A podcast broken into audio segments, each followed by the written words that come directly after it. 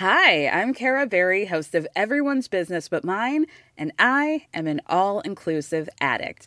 Enter Club Med, the best all inclusive for you and your family. With resorts worldwide, from their family flagship resort, Club Med Punta Cana, to their only mountain resort in Canada, Club Med Quebec, they have everything you need to relax. With their 20 plus sports activities, wellness programs, you can dine on delicious cuisine and make memories with your family. So book your next getaway with Club Med. Visit clubmed.us or call 1 800 Club Med or your travel advisor. Embracer Group qui rachète à Square Enix et Eidos pour seulement 300 millions de dollars, une, paille. On a aussi l'Amiga 500 Mini, Rogue Legacy 2 et plein d'autres news tech. C'est tout de suite dans le rendez-vous jeu, puisque ce sont des news jeux, c'est le rendez-vous jeu, vous avez compris quoi.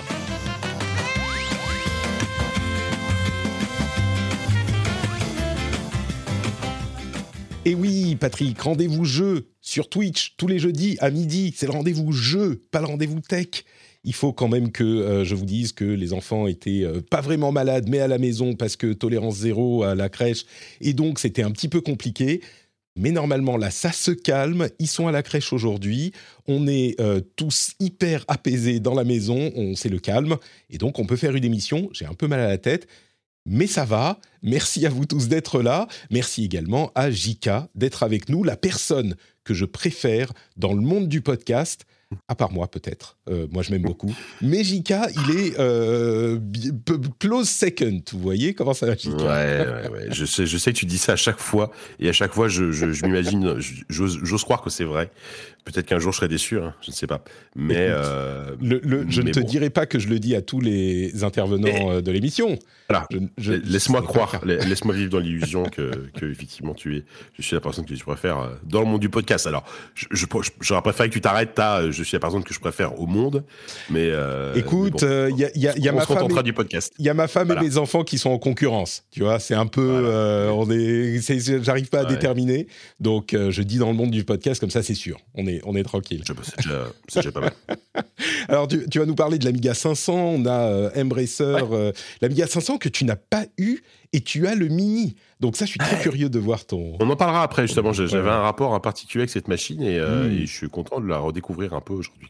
Très bien, très bien. Bon, moi, c'est, c'est peut-être possiblement l'ordinateur qui est le plus dans mon cœur. Mais euh, ah, il y a quand même l'Amstrad aussi. Mais bon, l'Amiga 500, il était particulier quand même. On en reparlera. Oui. Euh, Il y a, il y a d'autres trucs dans mon cœur aussi, JK. euh, je vais te l'avouer, d'autres personnes qui n'ont pas une place aussi proéminente que toi dans mon cœur, mais quand même, c'est les patriotes, et en particulier les patriotes qui ont rejoint la grande famille des patriotes dans la semaine, là, depuis le dernier épisode. Il y a Romain Moindreau, Antoine Mel, Damien Flas, Jeff Hertz, et bien sûr le euh, producteur de cet épisode spécifiquement, qui est euh, lui aussi dans mon cœur. Et vous cinq, là, aujourd'hui, en plus de tous les autres patriotes, je crois que vous méritez un petit... Bravo. Bravo. J'imagine que tous les auditeurs du rendez-vous jeu vous applaudissent aujourd'hui dans les transports, euh, dans, les, dans leur marche quotidienne, en train de faire les- les- leur vaisselle. Voyez, si vous entendez des gens qui applaudissent à côté de vous, c'est possiblement parce que ce sont des gens qui applaudissent les patriotes du rendez-vous jeu qui permettent à cette émission d'exister. Donc un grand merci à vous tous et à vous toutes. Et d'ailleurs, les patriotes, vous aurez droit à un petit after show sur les jeux mobiles parce qu'il y a plein de jeux mobiles intéressants qui sont en train de sortir, et pas que les jeux mobiles tout court, mais les jeux mobiles qui pourraient commencer à plaire aux vrais gamers. On en parlera. En fait, j'ai vu un- une, des notes pour le patch 3.2 de Wild Rift. Ça m'a hyper donné envie d'y rejouer entre Diablo Immortal, l'annonce du jeu euh, Warcraft, là, qui va arriver, sur lequel je suis un petit peu hésitant. Je suis pas 100% convaincu, mais on verra. Peut-être que les jeux mobiles vont commencer dans les, là, dans l'année à commencer vraiment à plaire aux gamers, et on en parlera dans l'after show pour les patriotes. Euh, et puis une autre petite note, avant de commencer à parler de Square Enix, je risque d'être à Paris la semaine prochaine, donc je ne sais pas si ça va perturber l'émission. C'est un peu compliqué, euh, un petit studio de 20 mètres carrés avec quatre personnes, dont deux enfants. Ça risque d'être dur pour les émissions, mais euh, on verra si on réussit. Et puis une autre note aussi, euh, Azeroth.fr, épisode nouveau, nouvel épisode d'Azeroth.fr qui, euh, qui a été publié, où on s'est retrouvé avec Dany et Nat pour parler de bah, un petit peu de nous, à vrai dire beaucoup de nous, et un petit peu de World of Warcraft. C'est l'épisode des 15 ans. Ça fait plus de 15 ans que l'émission a été créée. 15 ans, ça nous rajeunit pas, ni nous, je crois, ni vous. Il y en a certains d'entre vous qui écoutaient Azeroth.fr à l'époque, quand on l'a lancé en 2006. C'est une émission qui a duré que 3 ans, mais qui, je crois, a a marqué euh, certaines personnes, je ne vais pas dire une génération, mais certaines personnes, et, pour beaucoup, c'était le premier podcast, et on y repense avec euh, beaucoup d'émotion au podcast, mais surtout à nos vies depuis. Et c'est ce dont on parle dans l'épisode qu'on vient de publier, un nouvel épisode d'Azeroth.fr sur le flux original d'Azeroth.fr. C'est-à-dire qu'il faut aller se réabonner au vieux flux. Enfin, se réabonner, oui, parce que par erreur, vous vous êtes désabonné, je pense, euh, possiblement. Et eh ben, vous allez vous réabonner et vous aurez cet épisode. Euh, on parle beaucoup de, de, comment dire, oui, bah de nous, quoi. C'est un, petit peu, c'est un petit peu ça le fil rouge maintenant. À voir si on en fera un pour les 20 ans, les 25 ans. Je, ne sais pas, JK, euh, je veux même pas penser que je faisais des trucs il y a 20 ans et que ça fait 20 ans que je les faisais, tu vois. C'est euh, bah, surtout, c'est, enfin, si je me dis pas de bêtises, c'est le premier podcast que tu as fait en fait, c'est ce qui t'a ah lancé. Euh, c'est ça, hein, complètement, complètement. C'est le premier podcast que, j'ai fait. C'est, pas le pied à l'étrier. C'est, pas le premier podcast euh, en France. Il y en avait déjà quelques-uns. Mais, mais oui, 2006, euh, on n'était pas nombreux, hein, tu vois, et c'était vraiment le... le podcast, c'était un peu 2006. Euh, ah moi, j'ai commencé, tu vois, moi, moi j'ai commencé à écouter des podcasts vers 2009-2010, euh, donc tu vois, vraiment. Et c'était tôt. Et, à l'époque, déjà, j'étais, j'étais entre guillemets une sorte de hipster, tu vois, sur les podcasts. donc, ouais, ouais, complètement.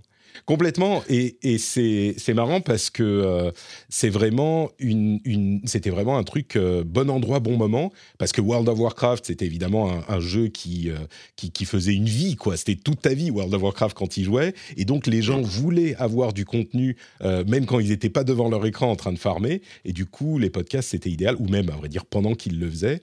Et moi, c'est comme ça, je, dire, je, suis sûr qu'il y a des gens qui écoutaient Azeroth en, en, jouant à WoW. Ah, complètement. simplement. Hein. Complètement, complètement. Évidemment. Et moi, c'est comme ça que je me suis lancé aussi dans les podcasts. Hein. C'était en cherchant du contenu sur alors la tech et, et World of Warcraft. Donc, euh, Ouais, et il y avait des trucs en anglais et pas en français. Enfin bref. Bon, voilà. Azeroth.fr spécial 15 ans, euh, disponible sur le flux d'Azeroth.fr si ça vous dit. C'était à l'occasion de, de l'event caritatif qu'on a fait il y a quelques semaines, euh, Battle for. On s'est dit, bah, le, le, le, pilier, le pilier, le palier ultime, c'est un nouvel épisode d'Azeroth.fr et les auditeurs ont, ont, donné tellement de sous à, l'association caritative qu'on en a, on l'a atteint très très vite. Donc voilà, l'épisode est disponible. Hey, et si on parlait de jeux vidéo?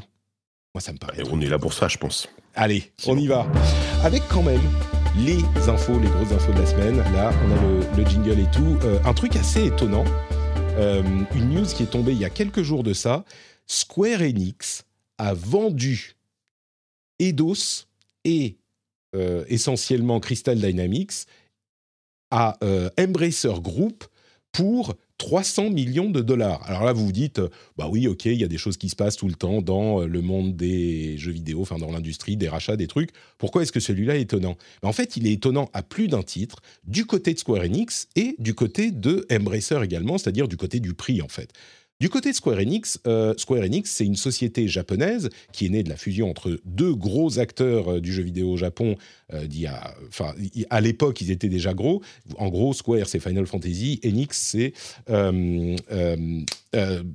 Dragon Quest. Dragon Quest, voilà, j'ai y arrivé.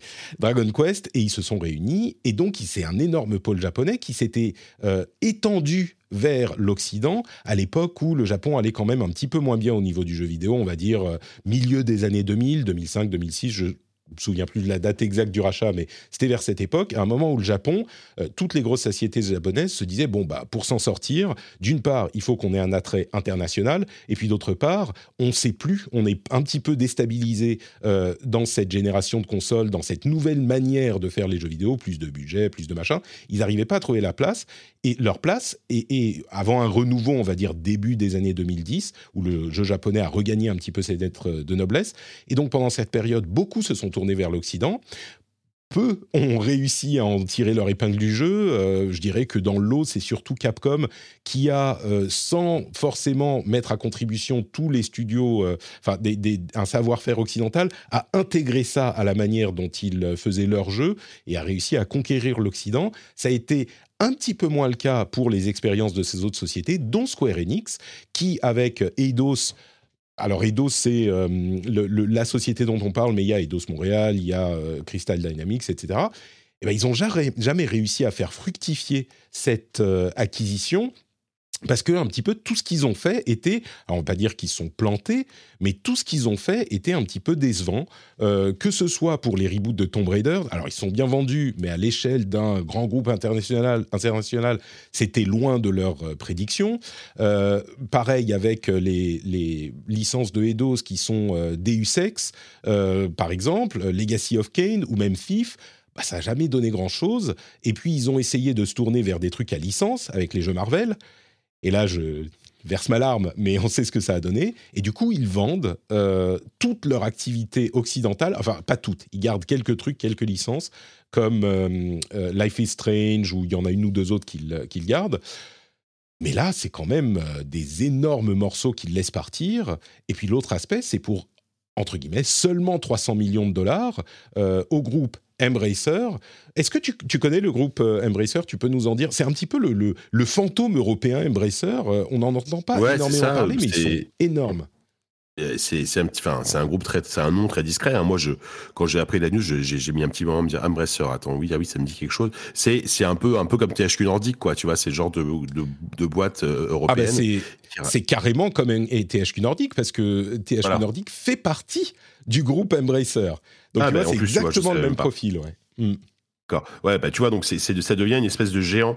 Alors, pour le moment, euh, on n'a pas vu vraiment de trucs hyper négatifs ressortir de toutes ces acquisitions de la part de Embracer et donc du coup de THQ. Ils ont racheté des tonnes de licences. C'est vraiment une espèce de. Euh, à, une époque, THQ Nordic, c'est vraiment.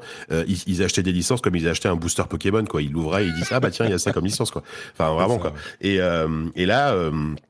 Et la Embracer, bon, je, je, je, je sais pas, je, pense que peut-être que l'avantage aussi d'avoir euh, racheté ces licences et que peut-être que du coup ils ont un peu moins d'attente en termes de retour financier, en termes de vente, euh, parce que je pense que Square Enix a tout de suite misé trop gros en fait sur euh, sur les sur, les licences occidentales entre guillemets qu'ils avaient, donc Tomb Raider, Deus Ex, pour ne citer que, sachant que faut, faut, quand même préciser que à part Tomb Raider qui était quand même un truc énorme dans les années 90, Deus Ex, Sif, par exemple, ça a jamais été des gros des gros succès. Mm. Et, donc forcément, fallait fallait pas s'attendre à ce que euh, à ce que les, les, les, reboots qui ont été faits dans les années 2000 euh, euh, aient, un énorme succès. même si ce sont des jeux, mais, par contre, ce sont des jeux qui, je pense, se sont suffisamment correctement vendus pour que ce soit une affaire rentable et intéressante pour un groupe comme Embracer, qui a pas forcément les mêmes, peut-être pas forcément les mêmes objectifs de vente. Je, je, sais pas. Hein. Là, c'est vraiment de la, je théorise vraiment, c'est de la théorie, quoi. Bah, c'est la spéculation que, fait un petit peu tout le monde, hein, parce que effectivement, c'est un, une décision qui est surprenante euh, quand on le voit comme ça à la, surface. Il faut dire que euh, le plus gros, euh, le truc le plus emblématique de cette aventure occidentale pour Square Enix, c'est clairement Tomb Raider, qui s'est pas mal vendu. C'est pas que c'est un jeu. Ils, ont fait des bénéfices, mais on est de l'ordre de quelques millions de dollars sur le, les différents exercices pour des budgets euh, de plusieurs centaines de millions, tu vois, si on cumule tout ça, mmh. les, les, bénéfices... Alors, les sociétés vont correctement, euh, THQ, euh, pardon, THQ, Crystal Dynamics va correctement, et DOS, ils vont correctement, mais mmh. effectivement, c'est des trucs qui étaient très en deçà des attentes, c'est des jeux qu'ils ont dû brader pour atteindre leur chiffre de vente. Donc, forcément, au niveau des, des revenus, des rentrées et des profits, bah, ça déçoit. Et en fait, ce qu'il faut mmh. dire, c'est que Square Enix a jamais réussi. Ils ont eu plusieurs approches différentes et ils n'ont jamais réussi à faire exploser le truc. Euh, on parlait donc de ces licences historiques, Tomb Raider, etc., qui pourtant a une certaine valeur, au moins dans le cœur de, certains gamers. Mais ils ont aussi essayé, je, l'évoquais, euh, avec Marvel, ils se sont dit, OK, bon, nos licences, ça marche pas, on va mettre nos studios occidentaux sur des trucs euh, qui fonctionnent, bah, on va faire du, de la licence. Et quelle plus grosse licence que Marvel et ils nous ont sorti euh, Avengers, qui pour le coup a dû plomber Guardians of the Galaxy, dont tout le monde s'accorde à dire qu'il est quand même pas trop mauvais. Euh, il est même on assez a sympa. Parlé, on a déjà reparlé, mais on a déjà parlé à plusieurs reprises. Et, mais et tu et donc euh, que je voulais dire un truc? Oui donc effectivement je pense que Tomb Raider le souci de la licence Tomb Raider de reboot c'est que premier épisode donc 2013 vraiment un, vraiment c'est un jeu que j'adore et, un jeu qui a, qui a, été qui a eu très bonne presse. Le problème c'est que ça s'est rapidement essoufflé en fait. Ils ont ils ont ils ont sorti plein de suites qui étaient qui étaient ok tu vois. C'était des bonnes suites mais mais mais tu sentais que déjà ça commençait à s'essouffler dès dès le deuxième épisode. Donc pour, moi Tomb Raider ou Deus Ex c'est pas des licences qu'on euh, qui ont, qu'on euh, comment dire qui ont qu'on le profil pour être annualisé il y a pas besoin d'en sortir un tous les ans ou tous les deux ans. Euh, faites faites un hit un excellent jeu qui va très bien se vendre. Et puis et puis pourquoi pas des DLC etc mais après derrière prenez le temps de faire une vraie suite qui va un peu plus innover etc et moi moi à titre perso juste pour terminer j'espère qu'au moins ça va permettre à Deus Moral de, de, de, terminer sa trilogie Deus Ex. Parce que Deus Ex Mankind Divided est, est un jeu très un très bon jeu mais qui se termine de manière euh, hyper. Euh, je sais pas si tu l'as fait à l'époque, mais la fin est vraiment très. Euh, la, suite au prochain épisode et est hyper abrupte en fait, donc tu étais hyper déçu.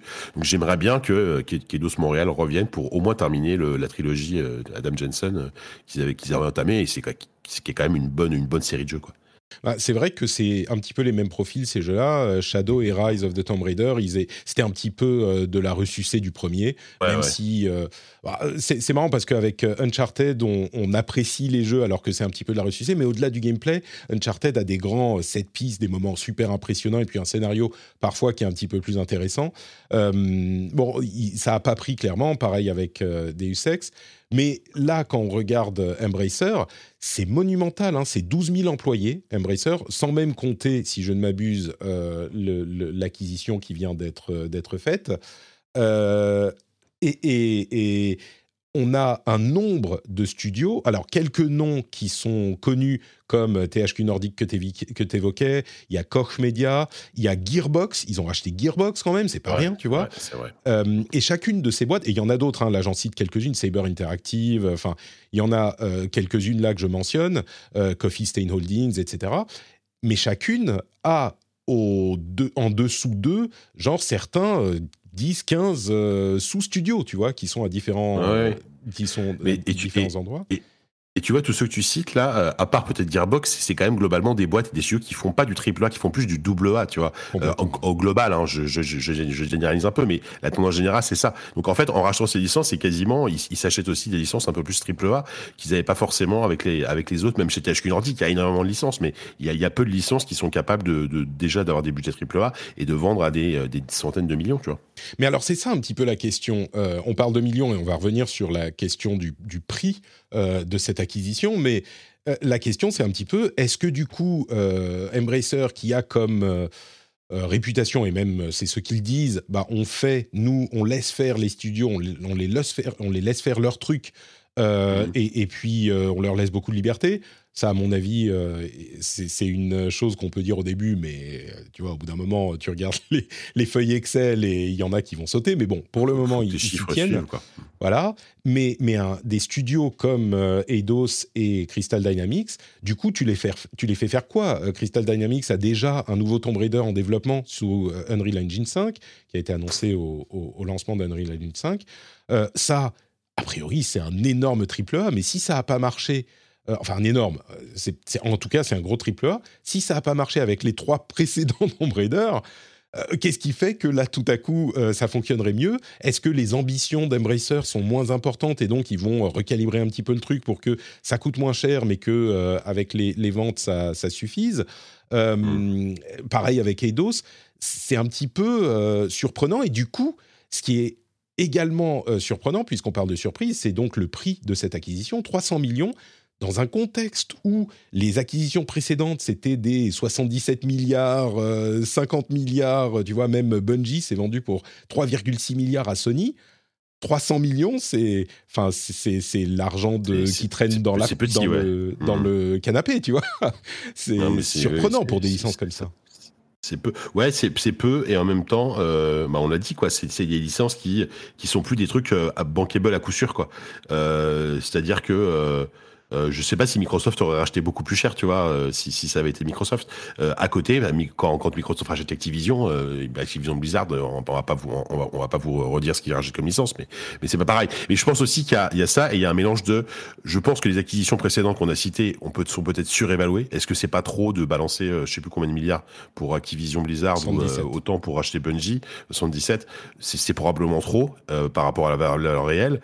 D'un autre côté, effectivement, seulement 300 millions. On, est vraiment sur une sorte d'entre-deux, quoi. Parce que tu vois, 300 millions euh, par rapport aux sommes précédentes, si on prend les 77, qui est monumental évidemment, mais 300 millions, euh, c'est quoi? 200 fois moins que le prix d'Activision Blizzard? Alors, je Ouais, suis- mais- clairement, ça vaut moins, mais 200 fois Ah, c'est moins, c'est quand Enfin, même... euh, Le truc, c'est que tu, tu, tu, tu peux difficilement comparer euh, Tomb Raider à Call of Duty, à, euh, à Warcraft, à Diablo, euh, tu vois. En fait, ce qui me surprend, enfin. Ce qui me surprend, c'est que Square n'ait pas trouvé un autre acheteur pour vendre plus à plus que 300 millions. Parce que clairement, Square Oui. voulait s'en débarrasser. C'est un truc qu'ils ont essayé. On a dit, ils ont essayé les licences qu'ils avaient, des, des licences achetées, des jeux services. Ils ont tout essayé. Ils n'arrivent pas à faire décoller euh, leur pôle occidental. Donc, ok, ils veulent s'en débarrasser.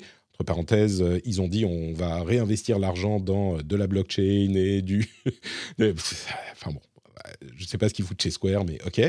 Euh, chez. Square Enix. Mais pas trouver un autre acheteur dans ce contexte, peut-être qu'il commence à se rarifier. Euh, Microsoft veut pas faire de bruit, veut pas faire de vagues jusqu'à ce que l'acquisition d'Activision Blizzard passe, parce qu'ils veulent pas se faire bloquer euh, par les régulateurs. Ça, on peut le comprendre. Euh, mais un truc comme Sony, peut-être que Sony, ils ont déjà leur grosse licence euh, de ce type-là en Occident, donc ils n'ont pas besoin de ça. Euh, qui d'autre aurait pu acheter, acheter? Nintendo Ils s'en foutent. Euh, Ah, c'est ça. Au final, il EA, reste à la Tencent. limite, mais Et les, les- peut-être du côté de la Chine, un Tencent, mais un, un Tencent, ils n'ont pas besoin non plus, tu vois. Tencent, ils ont tendance et- à et- prendre et- des participations, beaucoup, peut-être un petit peu moins rachetées. Ouais. mais- Oui, il y a ça aussi. Et puis, est-ce que, tout, tout bêtement, est-ce qu'il n'y a pas un côté très licence européenne? Parce que, tu vois, Tomb Tomb Raider, Deus Ex, même si c'est développé maintenant à Montréal, mais c'est quand même des licences qui sonnent très, enfin, c'est bizarre à dire, mais qui sont très européennes. Donc, le fait que ce soit un éditeur européen qui rachète, il y a peut-être une espèce de, ils ont, enfin, je sais pas, d'identité, tu vois, qui, qui veulent se créer euh, en, en rachetant ces, ces licences-là. Je sais pas. Ils, sont suédois, effectivement, euh, Embracer. Ouais, c'est suédois, ouais. Ouais, Lars Donc, euh, Wingerforce. Ouais. Donc ouais, c'est c'est un, rachat qui est euh, qui est surprenant pour comme comme tu l'as dit euh, sur plusieurs aspects. Euh, après moi, c'est vrai que si si on si ils ont la, si peut-être les studios en tout cas au début comme tu l'as dit, ont la garantie de pouvoir bosser de manière assez libre et de faire ce qu'ils ont envie. Alors du coup, euh, les jeux, enfin non, je, je suis pas sûr qu'ils ils- ils récupèrent pas la licence Marvel de toute façon là-dessus. C'est pas. Bah, disons qu'ils récupèrent le jeu, donc euh, je sais pas Voilà, si le, contrat jeux, vient mais- avec. euh, ils récupèrent les jeux, évidemment. Euh, la licence, elle était. Je sais pas comment sont fait le contrat. Est-ce que c'était c'est Disney. en cas de euh, vente, euh, la, la licence est perdue? Parce que on ne sait pas s'il y avait d'autres jeux dans les dans les tuyaux. euh, on- bon, c'est c'est- ça, c'est Et un puis peu. c'est c'est- les- voilà, les- c'est et puis c'est une licence Disney, donc à la base, donc si Disney veut la filer à quelqu'un d'autre, euh, ils, ils iront pas se priver, hein, donc de, de toute façon.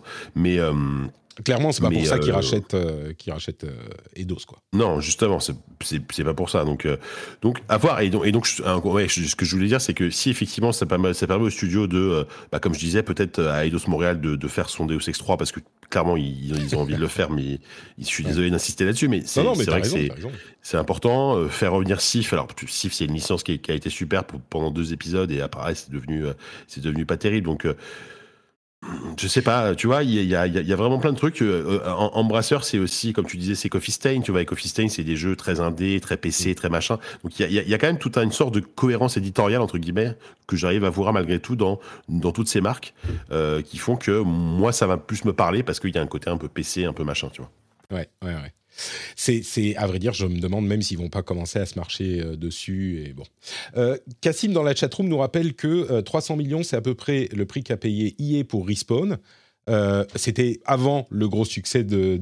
Ah, attends, je dis peut-être une bêtise. Est-ce qu'ils ont racheté après le- la sortie d'Apex ou avant? Euh, Euh, C'était peut-être après, en fait. Ils avaient un deal de- avant, d'édition avant. mais je- Je crois qu'ils ont racheté après. Et euh, Insomniac par Sony. Donc, euh, bon, peut-être que du coup, ce genre de euh, catalogue, oui, on peut comprendre que ça soit ce genre de prix. Bon, en tout cas, c'est le juste prix puisque c'est le prix qui a été payé. Donc, euh, Bon. Et, les questions restent sur Marvel's Avengers. Est-ce qu'ils vont combien de temps ils sont enchaînés à Avengers avec le contrat qui les oblige à, ajouter du contenu? Ça, on ne sait pas, mais on verra. Euh, donc voilà, sur, nouvelle vraiment très surprenante. Puisqu'on parle d'acquisition euh, avant d'avancer, euh, je ne sais plus si on avait mentionné la semaine dernière les rumeurs autour d'Ubisoft, mais du coup on peut en reparler un tout petit peu plus longuement. Il y avait donc des rumeurs sur un rachat d'Ubisoft par un fonds d'investissement qui serait pas du tout par un autre acteur euh, du, jeu vidéo, mais par un fonds d'investissement. Euh, plusieurs euh, traînaient visiblement dans les bureaux d'Ubisoft pour renifler les livres de compte. C'était possible parce que bah, les, la situation est différente de celle qu'on a connue à l'époque où Yves Guillemot s'est battu bec et ongle contre une acquisition. C'était Vivendi à l'époque qui essayait de de, la faire euh, se produire. Euh, maintenant, bah, Guillemot est peut-être un petit peu plus âgé. Euh, les, ah, on, nous confirme le rachat de Respawn, c'est 2017 et Apex 2019. Donc c'était avant, oui, c'est un peu plus logique parce que après euh, Apex, j'imagine que tout à coup euh, Respawn valait un petit peu plus cher. Merci Cassim. Euh, mais donc Ubisoft, c'est plus la même situation. Il y a Guillemot qui semble-t-il, enfin la famille semble avoir un petit peu lâché l'affaire. et puis ils ont peut-être eu du mal à relancer certaines de leurs licences. Alors ils ont plusieurs grosses licences chez Ubisoft quand même évidemment Assassin's Creed, euh, première d'entre elles. Euh, et d'autre part, euh, les scandales chez Ubisoft qui affaiblit un petit peu la boîte. En même temps, les dernières rumeurs qu'on a sont, alors c'est vraiment à prendre avec des pincettes, mais serait qu'ils veulent pas vendre la société, ou au moins enfin vendre leur part, parce que la société est publique et ils n'ont pas la majorité ni des parts euh, ni des parts de vote, mais ça serait l'idée de s'associer à un fonds pour se prémunir justement contre un rachat, euh, contre un rachat euh, d'une d'une autre entité. Donc peut-être qu'ils sont encore en train de vouloir garder le contrôle, mais il y a des rumeurs qui courent dans ce domaine. Je ne sais pas si tu si tu y crois, toi, JK Non, j'ai pas plus d'infos. Euh, alors, y croire, euh, non, enfin, pas, pas, pas, effectivement sous la forme de, euh, de rachat complet. Alors, le, cette histoire de fonds d'investissement, que comme tu l'as dit, c'est vrai que ça peut être un, un, bouclier, entre guillemets, contre un, un autre acteur des médias, on va dire, au, au, global, qui, parce que tu sens qu'ils ont, ils, tiennent fermement quand même à leur indépendance là-dessus, quoi. Ouais. C'était ce qu'on avait vu les, les, dernières fois, oui. voilà, et c'est une façon, voilà, et ça peut être une façon de remplir les caisses, peut-être qui est peut-être efficace. Euh, sachant qu'effectivement le contexte en ce moment chez Ubi c'est pas non plus la grosse fête, euh, ne serait-ce qu'en termes de, licence, il y, a, quand même une vraie stagnation, tu vois, en ce moment en termes, de succès, euh, ils arrivent plus vraiment à, décoller, même si les ventes restent à mon avis euh, plus que correctes, mais voilà donc voilà, je j'ai pas plus d'avis que ça. Euh, mais, clairement, moi, je crois que Ubi veut, malgré tout rester indépendant, tout en essayant d'avoir effectivement un, fonds un, fond de monnaie suffisamment euh, suffisamment fort pour pouvoir euh, continuer à développer ses licences. Écoute, c'est sûr qu'ils ont l'air de travailler sur les trucs. Ça serait un revirement important pour Yves Guillemot de se dire tout à coup, bon, bah, finalement, on lâche l'affaire. Mais Oh, peut-être qu'il commence à être un petit peu plus âgé et puis euh, il veut peut-être prendre sa retraite, le gars. Ah, c'est ça aussi. On n'est peut-être pas à l'abri d'un départ de, d'un départ à la retraite de Guillemot euh, euh, dans, ce contexte de, pseudo rachat ou en tout cas d'injection de, d'argent extérieur. Mm. C'est pas, c'est pas. Je sais pas quel, je sais pas quel âge il a Guillemot, mais mais bon, c'est possible. Hein. On peut on peut regarder Yves Guillemot quel âge Wikipédia, on va voir. Quel âge On pourrait demander à Siri, je me demande s'il le trouverait. je pense de savoir. Ouais, euh, Yves Guillemot, entrepreneur Wikipédia, 61 ans. Alors ça dépendra, ça dépendra hein, de l'âge de la retraite, du coup. Ouais. Bon, lui, je pense qu'il s'en fiche, il fait ce qu'il veut. Mais, euh, mais, euh, mais bon, mais oui, je sais pas. Mais il y a, y a, y a ce que les deux scénarios sont plausibles, encore, on va dire. Ouais, ouais, ouais. Je ne sais pas si tu en avais parlé dans l'émission d'avant, mais il y, a Skull and Bones qui a leaké récemment, il me semble. Tout à fait, ouais. Des, euh, des vidéos. Euh, Skull and Bones qui, ressemble à Assassin's Creed avec une moustache, quoi. c'est un peu Assassin's Creed, c'était lequel? C'était le, le 3 ou Black Flag euh, qui avait. Non, Black Flag. C'était Black Flag. Ah bah oui, forcément, Black Flag, les, les, bateaux. Il y a une présentation effectivement qui a leaké, que j'avais dans les notes un petit peu plus bas. Et bon, ça ressemble, oui, c'est vraiment ce qu'on pouvait imaginer Assassin's Creed dans, sur, sur bateau, quoi. C'est l'un des jeux sur lesquels ah, ils seront bossés et en, dessus. Et en, multi, et en multijoueur, donc c'est Assassin's Creed slash Sea of Thieves. Tu as l'impression que c'est un mélange de, de ça. Quoi. Mm. ouais, en réaliste. C'est, c'est, ouais, celui-là, ils ont, enfin, on peut pas leur enlever qu'ils ont mis beaucoup d'argent dedans, quoi. Donc, ils reviennent très loin, ouais, mm, mm. c'est clair. Et Prince of Persia qui a été rapatrié d'Inde oui, locaux. c'est, un studio français, si je ne m'abuse, qui l'a repris. Visiblement, le travail n'était pas satisfaisant dans le studio indien qui faisait le remake. Donc, bon, à voir. Ils bah, ont ça, en fait, en, ce moment, ouais, mais, mais, mais ils cumulent malgré tout les, les, problèmes, tu vois, que ce soit des problèmes de développement, des problèmes de, de licence qui ont du mal à décoller. Alors, tu vois, c'est plus, euh, sans évidemment compter tous les scandales qu'il y a eu, euh, même si maintenant c'était quand il y a un an, un an et demi, les, les, choses commencent un peu à se tasser, j'imagine, mais donc voilà, il y, a, quand même une, globalement, il y a une ambiance pas, pas hyper sereine, j'ai l'impression, en ce moment chez Ubisoft. Quoi. Ouais. C'est ce qui laisse penser peut-être un changement de direction, mais en même temps, oui, euh, Guillemot, il, a, il pourrait ne pas lâcher, quoi. Bah écoutez, voilà pour euh, la petite partie acquisition et euh, histoire d'industrie. Euh, je pense qu'on va pouvoir parler d'Amiga 500 Mini et d'amour pour toutes les choses de ce type. Si, si jamais vous aimez bien le rendez-vous jeu, en plus du soutien sur Patreon, un truc que j'aimerais vous demander, c'est de mettre des commentaires sur iTunes. Parce que j'ai eu quelques petits commentaires désobligeants et, certains, enfin, c'est des commentaires, des critiques constructives je les comprends tout à fait, mais il y a des critiques qui sont pas très constructives, euh, du genre vous avez parlé de ça, j'aime pas, ou euh, il y a telle personne, euh, je l'aime beaucoup et quand elle est pas là, j'aime pas l'émission.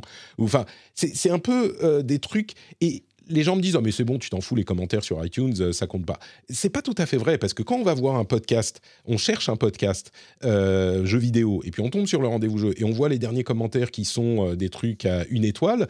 Alors encore une fois si c'est justifié aucun souci. Moi je suis tout à fait pour la critique constructive mais là c'est pas le cas. Donc si vous appréciez l'émission je serais vraiment heureux que vous alliez y mettre un petit commentaire sur iTunes ça serait super sympa de votre part si vous écoutez sur Apple Podcast c'est pas iTunes hein, c'est Apple Podcast. Si vous écoutez sur l'émission, vous allez dans la page du podcast, puis vous scrollez un petit peu vers le bas et vous pouvez laisser un commentaire, j'apprécierai beaucoup.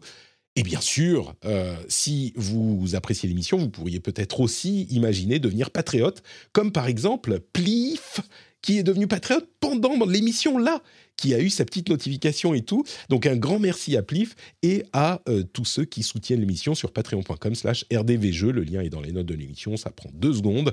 Donc euh, un grand, grand merci à vous tous pour les commentaires et aussi bien sûr pour euh, le soutien sur Patreon qui nous permet de, faire vivre cette émission. Patreon.com slash rdvjeux.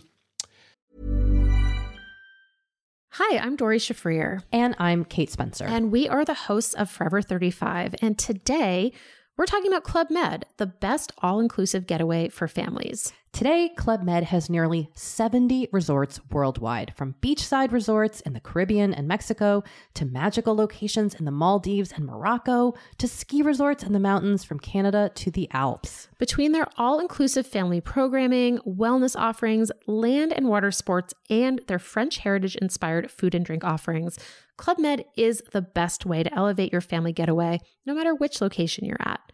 To learn more, visit clubmed.us.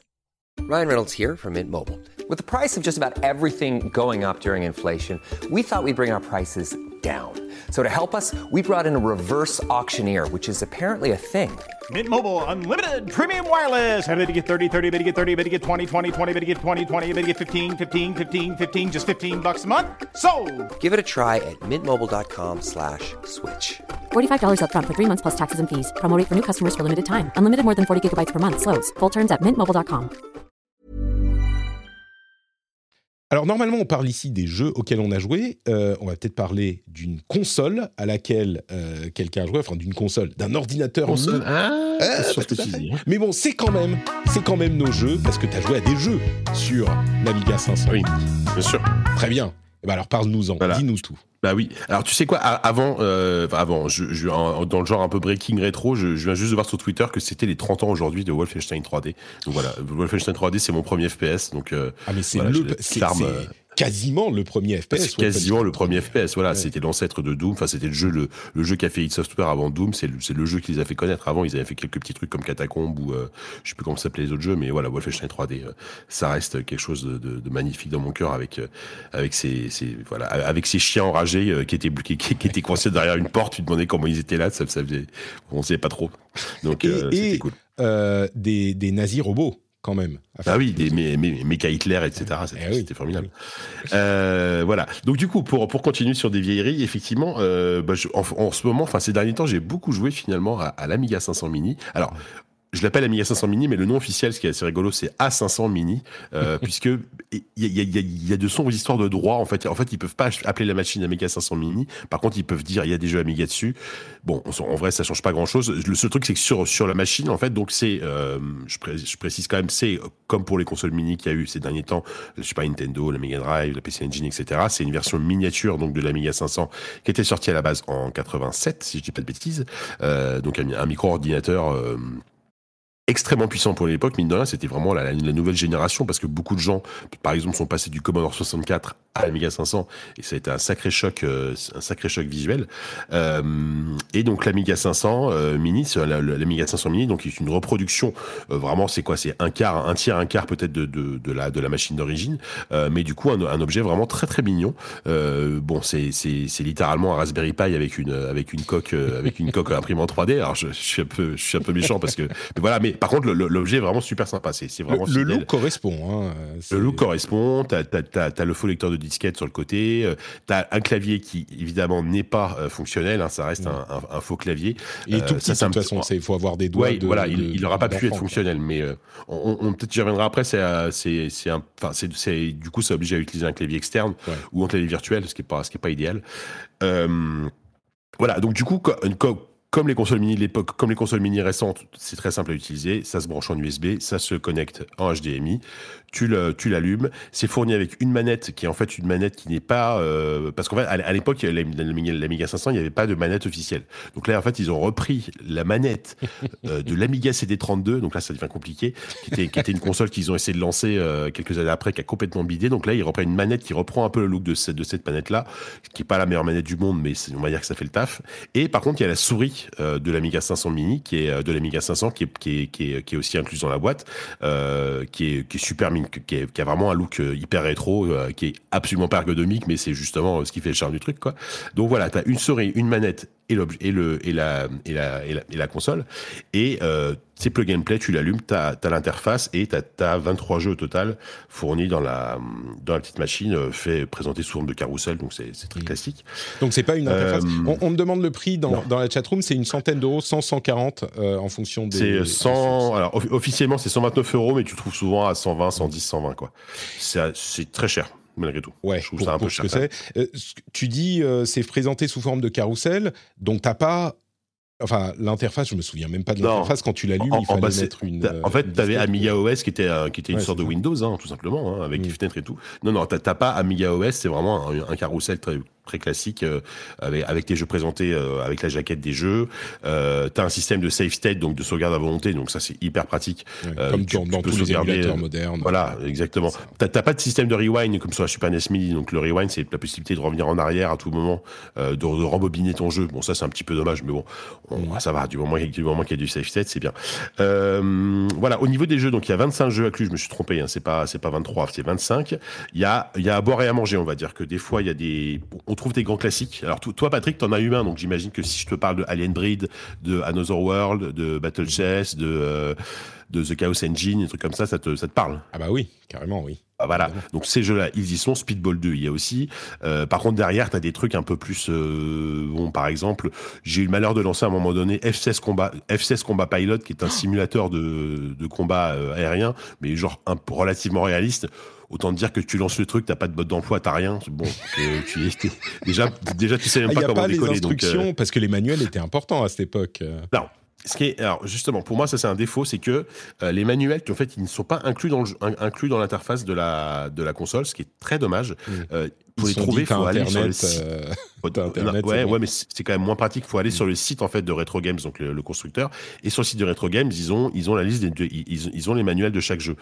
C'est pas, c'est pas hyper pratique quoi. J'aurais bien aimé. En fait, j'aurais bien aimé même, même avoir une petite fiche un peu euh, qui présente le jeu, l'année qui- qu'il a fait, etc. Ça aurait été pour le côté un peu historique. Ah, il n'y a même Euh, pas ça dans le carrousel, genre euh, quand tu Bah, passes sur le jeu que tu vas sélectionner, quelques T'as infos. t'as le genre et je sais plus si t'as l'année de sortie. Par contre, j'ai un, Mm. j'ai un doute sur le fait que j'ai l'année. J'ai- plus l'interface sous les yeux. Bon, c'est un petit défaut, mais effectivement, sur des jeux comme FCS Combat Pilot, euh, il faut absolument aller voir, le mode- aller voir le mode d'emploi si tu veux comprendre ce qui se passe. Mais ce que je veux dire, c'est que dans tous les cas, il y a quand même, il y a pour, pour moi, il y a peut-être la moitié des jeux qui sont encore qui sont encore cool à jouer aujourd'hui. Le reste, euh, bon, c'est soit c'est des jeux vraiment pas très connus, Ouais. soit c'est des jeux qui sont totalement injouables aujourd'hui. Est-ce euh, qu'il y a, euh, au niveau du. Alors, je vois qu'il y a Speedball, Speedball 2, qui est quand même un gros morceau. Est-ce qu'il y a Shadow Ouais, of the Beast euh, Il n'y a pas Shadow of the Beast, par exemple. Il n'y a pas Shadow of the Beast. Il n'y a pas, il y a, il y a pas le Manoir de Mortevel, des trucs comme ça. Mm. Mais, mais, mais, mais, attention. Ah, ah, euh, ah, c'est c'est écrit, c'est écrit sur la boîte. C'est très très facile de rajouter des jeux. Si ça, on a la disquette euh, qu'on a gardée depuis Voilà. euh, 1987. Disclaimer, si vous avez les originaux, blabla, tout ça, vous connaissez, vous connaissez la, vous connaissez la musique. Euh, ils, ils expliquent hein, dans le mode d'emploi et tout, ils expliquent comment faire. Euh, alors, ils, ils te donnent pas les adresses pour récupérer les jeux, mais ils te- ils t'expliquent la, démarche, c'est très simple. Avec une clé USB, tu, tu charges tes jeux, tu la colles à l'arrière de la console, et ça te fait apparaître une interface en plus euh, qui te permet de, de, voir tous les jeux que tu as en plus et de les lancer. Et ça marche super bien. Franchement, euh, je me suis, je me suis refait. Là, par exemple, j'ai rejoué à, à Monkey Island 1. Euh, désolé, je reparle de Monkey Island, mais du coup en version Amiga, ah, que je n'avais hein, jamais fait. Oui, oui. Voilà. Island 1 que je, n'avais jamais fait, je l'ai fait sur Amiga, Amiga 500, je, suis- je suis très content. Et, euh, et, et l'émulation marche très bien dans tous les cas, que ce soit que ce soit les jeux inclus ou les jeux euh, les jeux euh, les jeux téléchargés en plus, ça fonctionne bien. Euh, ce que j'apprécie aussi, c'est que c'est assez souple en termes d'accessoires. qu'effectivement, tu, tu as, as, une souris et euh, une manette inclus.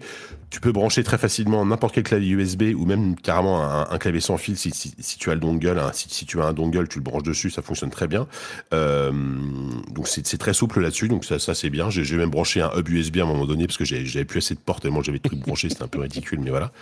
Et euh, Ça fait un peu bizarre. voilà, Et- et- Il y a beaucoup, à propos d'accessoires, il y a beaucoup de jeux pour lesquels je m'en souviens plus. On a besoin du clavier, j'imagine. Donc tu peux Ah oui, bah, difficilement l'utiliser sans clavier, quoi. En fait, c'est ça, c'est qu'en fait, il y a, y a quand même beaucoup de jeux. bah, Enfin, dès, dès que tu sors des jeux d'arcade purs, donc les, euh, Mm. les Speedball, les, euh, les Chaos Engine ou les, euh, ou les Alien Breed, ouais, tu vas être obligé d'avoir le clavier. Bah, typiquement, je parlais de F16, euh, F16 qu'on qu'on m'a pilot. euh, Si, si t'as pas le clavier, c'est foutu, quoi. Alors, il y a, il y a un système de clavier virtuel que tu peux, euh, que tu peux Mm. faire apparaître en surimpression. C'est c'est inutilisable parce qu'il faut utiliser le, faut utiliser la manette, enfin, faut utiliser le pad pour sélectionner tes lettres, c'est mort. Donc, clairement, euh, si tu veux jouer dans des bonnes conditions, euh, il faut brancher un clavier, il faut brancher un clavier parce que là on, on est vraiment sur une expérience euh, plus micro finalement que console avec euh, ce côté arcade donc il y, a un- il y a un peu de tout quoi. Mais mais franchement c'est chouette parce que en fait moi et euh, peut-être c'est là c'est là que je voulais en venir. contrairement à toi qui a eu un Amiga 500, moi à l'époque je n'avais pas eu d'Amiga 500. Et mais par pas contre sur je, Atari je- ST quand même. Non, même Ah, pas, parce qu'en en fait, moi, j'ai commencé. J'ai non, t'inquiète pas, t'inquiète pas. Même si je sais qu'il y a plein de gens qui défendent l'Atari, mais non, non, je, je n'étais- ni l'un ni l'autre. Voilà, moi, moi, j'étais au centre. Euh, j'étais, j'étais centriste. Suisse, très bien. Non, puis surtout, j'étais sur PC. Moi, en fait, des, des directs, en fait, j'ai commencé sur PC. Mais par contre, Oh, euh, je lisais beaucoup de 87 sur. PC, t'avais quand même des sous. euh, Bah, non, parce que j'ai eu mon premier PC. En fait, mon, premier- mon, premier- mon premier ordinateur, c'était en 90, c'était un PC. Et avant cela, j'avais eu que des consoles. D'accord. Et euh, par contre, je lisais, encore, je lisais beaucoup de magazines de jeux vidéo, dont Joystick, et je voyais tous les tests de jeux Amiga en fait dans ces magazines, et, et ça me faisait aussi un peu triper quoi. Et euh, donc là, en fait, je suis nostalgique d'un- d'une machine que je n'ai que je n'ai pas eue, mais mais que je connaissais très bien finalement via les magazines en fait. Donc je, je suis Mm. vraiment content de découvrir certains jeux. Euh, Bon, certains ont quand même bien vieilli, mais dont d'autres sont encore vraiment, vraiment cool à jouer aujourd'hui, quoi. Donc, euh, Et donc, t'as passé euh, du donc temps voilà. dessus vraiment, quoi. As, as Ouais, vraiment ouais, pour le coup, je, je te dis, je me, j'ai rejoué à. Alors, ce qui est, ce qui est, ce qui est bien, c'est que du coup, je me suis téléchargé une pelletée de, de jeux en plus, et du coup, je, je picore, en fait, je, je découvre un peu la ludothèque Amiga. euh, alors, je, passe pas trois heures à chaque fois sur chaque, jeu- sur chaque Ouais, jeu, tu vois, mais genre, tu, tu, Turrican 2, euh, Agony, euh, Shadow of the Beast, euh, des, des choses comme ça. J'y ai, ai pris pas mal de plaisir, sans compter évidemment tous les point and click de l'époque, bon, qui étaient aussi sur, qui étaient aussi sur PC, hein, donc les, les, les LucasArts notamment, Simon the Sorcerer, Another World, etc., etc. Donc c'est des jeux qui euh, qui font toujours bien plaisir de découvrir aujourd'hui et en plus dans, dans un truc vraiment très plug and play très facile à utiliser euh, qui a pas beaucoup de défauts enfin moi je suis à part le prix que je trouve vraiment trop élevé pour le coup, euh, c'est quand même une machine qui est, qui est, assez, chouette. Donc, donc voilà. Très bien. Bah écoute, euh, c'est du coup peut-être une expérience pour. euh, moi, j'aurais pensé évidemment que ça s'adressait qu'aux nostalgiques, mais ceux qui sont, Non, mais- euh, comment dire, pas nostalgiques adjacents, ça pourrait Ouais, c'est ça. En fait, aussi, je- évidemment que ça, ça- ça s'adresse avant tout à ceux qui l'ont eu et qui ont envie de le redécouvrir. Je suis même étonné que tu n'en aies pas commandé un, toi, non Ça t'intéresse pas Moi, j'ai aucune console mini, j'ai pas, j'ai pas bah, du toi, tout ouais. Alors c'était ton premier ordinateur quand même, mais Ah bah non, moi, Amstrad CPC Ah oui, c'est vrai. et Et 664. après, d'avant. Donc, euh, oui, oui. C'était. Je, je sais pas s'ils pousseront le vice à sortir un, un, un- un CPC, euh, Ah, bah, un CPC mini parce que là. Quelqu'un, quelqu'un à un peu, moment mais- finira par le faire. euh. Ouais. Ça serait même, à mon avis, c'est même plus intéressant qu'un Amiga, encore que la- l'Amiga, parce que l'Amiga c'est un peu proche de ce qu'on connaît aujourd'hui, enfin, de, de ce dont on se souvient aujourd'hui. Euh, L'Amstrad Ouais. CPC, même si ça a quoi, 2-3 ans de, de moins, c'est là on plonge dans la préhistoire, tu vois. C'est Ah, infiniment. Bah, bah oui, voilà. Et bah, tu sais qu'il y a donc il y a, il y a quelques années, il, y a eu le Commodore, le Commodore 64 mini qui est sorti, fait, ouais. fait par la même boîte. hein. Et là, par contre, là clairement, clairement, il y a pas, un- il y a, il y a pas un seul jeu qui est aujourd'hui qui est agréable à jouer. hein. C'est, super chaud quoi. Et, le- et le, le, le- le CPC, euh, c'est pas beaucoup mieux, hein, tu vois. Alors sauf si, sauf s'ils arrivent à sortir un, un, CPC avec des toutes petites cassettes. Là, là par contre, je prendrais, tu vois. Il faudra inventer un support des mini cassettes, tu vois. Ouais, alors là, ça serait le et et 464. l'attente de- Moi j'avais le 664 avec, euh, avec Ah, un lecteur de disquette, c'était la modernité. Ah bah ouais, t'étais un bourgeois toi. Ouais, complètement, complètement. Mais, mais c'est vrai que l'Amiga a quand même une place euh, assez privilégiée dans mon cœur, même si le l'Amstrad était mon premier. euh, L'Amiga, c'était quand même, oui, bah, c'était un autre monde, quoi. Je raconte parfois cette anecdote. Enfin, il y en a deux, à vrai dire, des anecdotes. Euh, c'est d'une part euh, les, les images qui étaient en 4096 couleurs en mode ham, ham, hold and modify. Et j'avais montré un slideshow, c'était l'époque des démos et de ce genre de choses, j'avais montré un slideshow à un pote euh, de, j'étais quoi, le collège, lycée, à ce moment, oui, j'ai- je suis, j'étais déjà, euh, oui.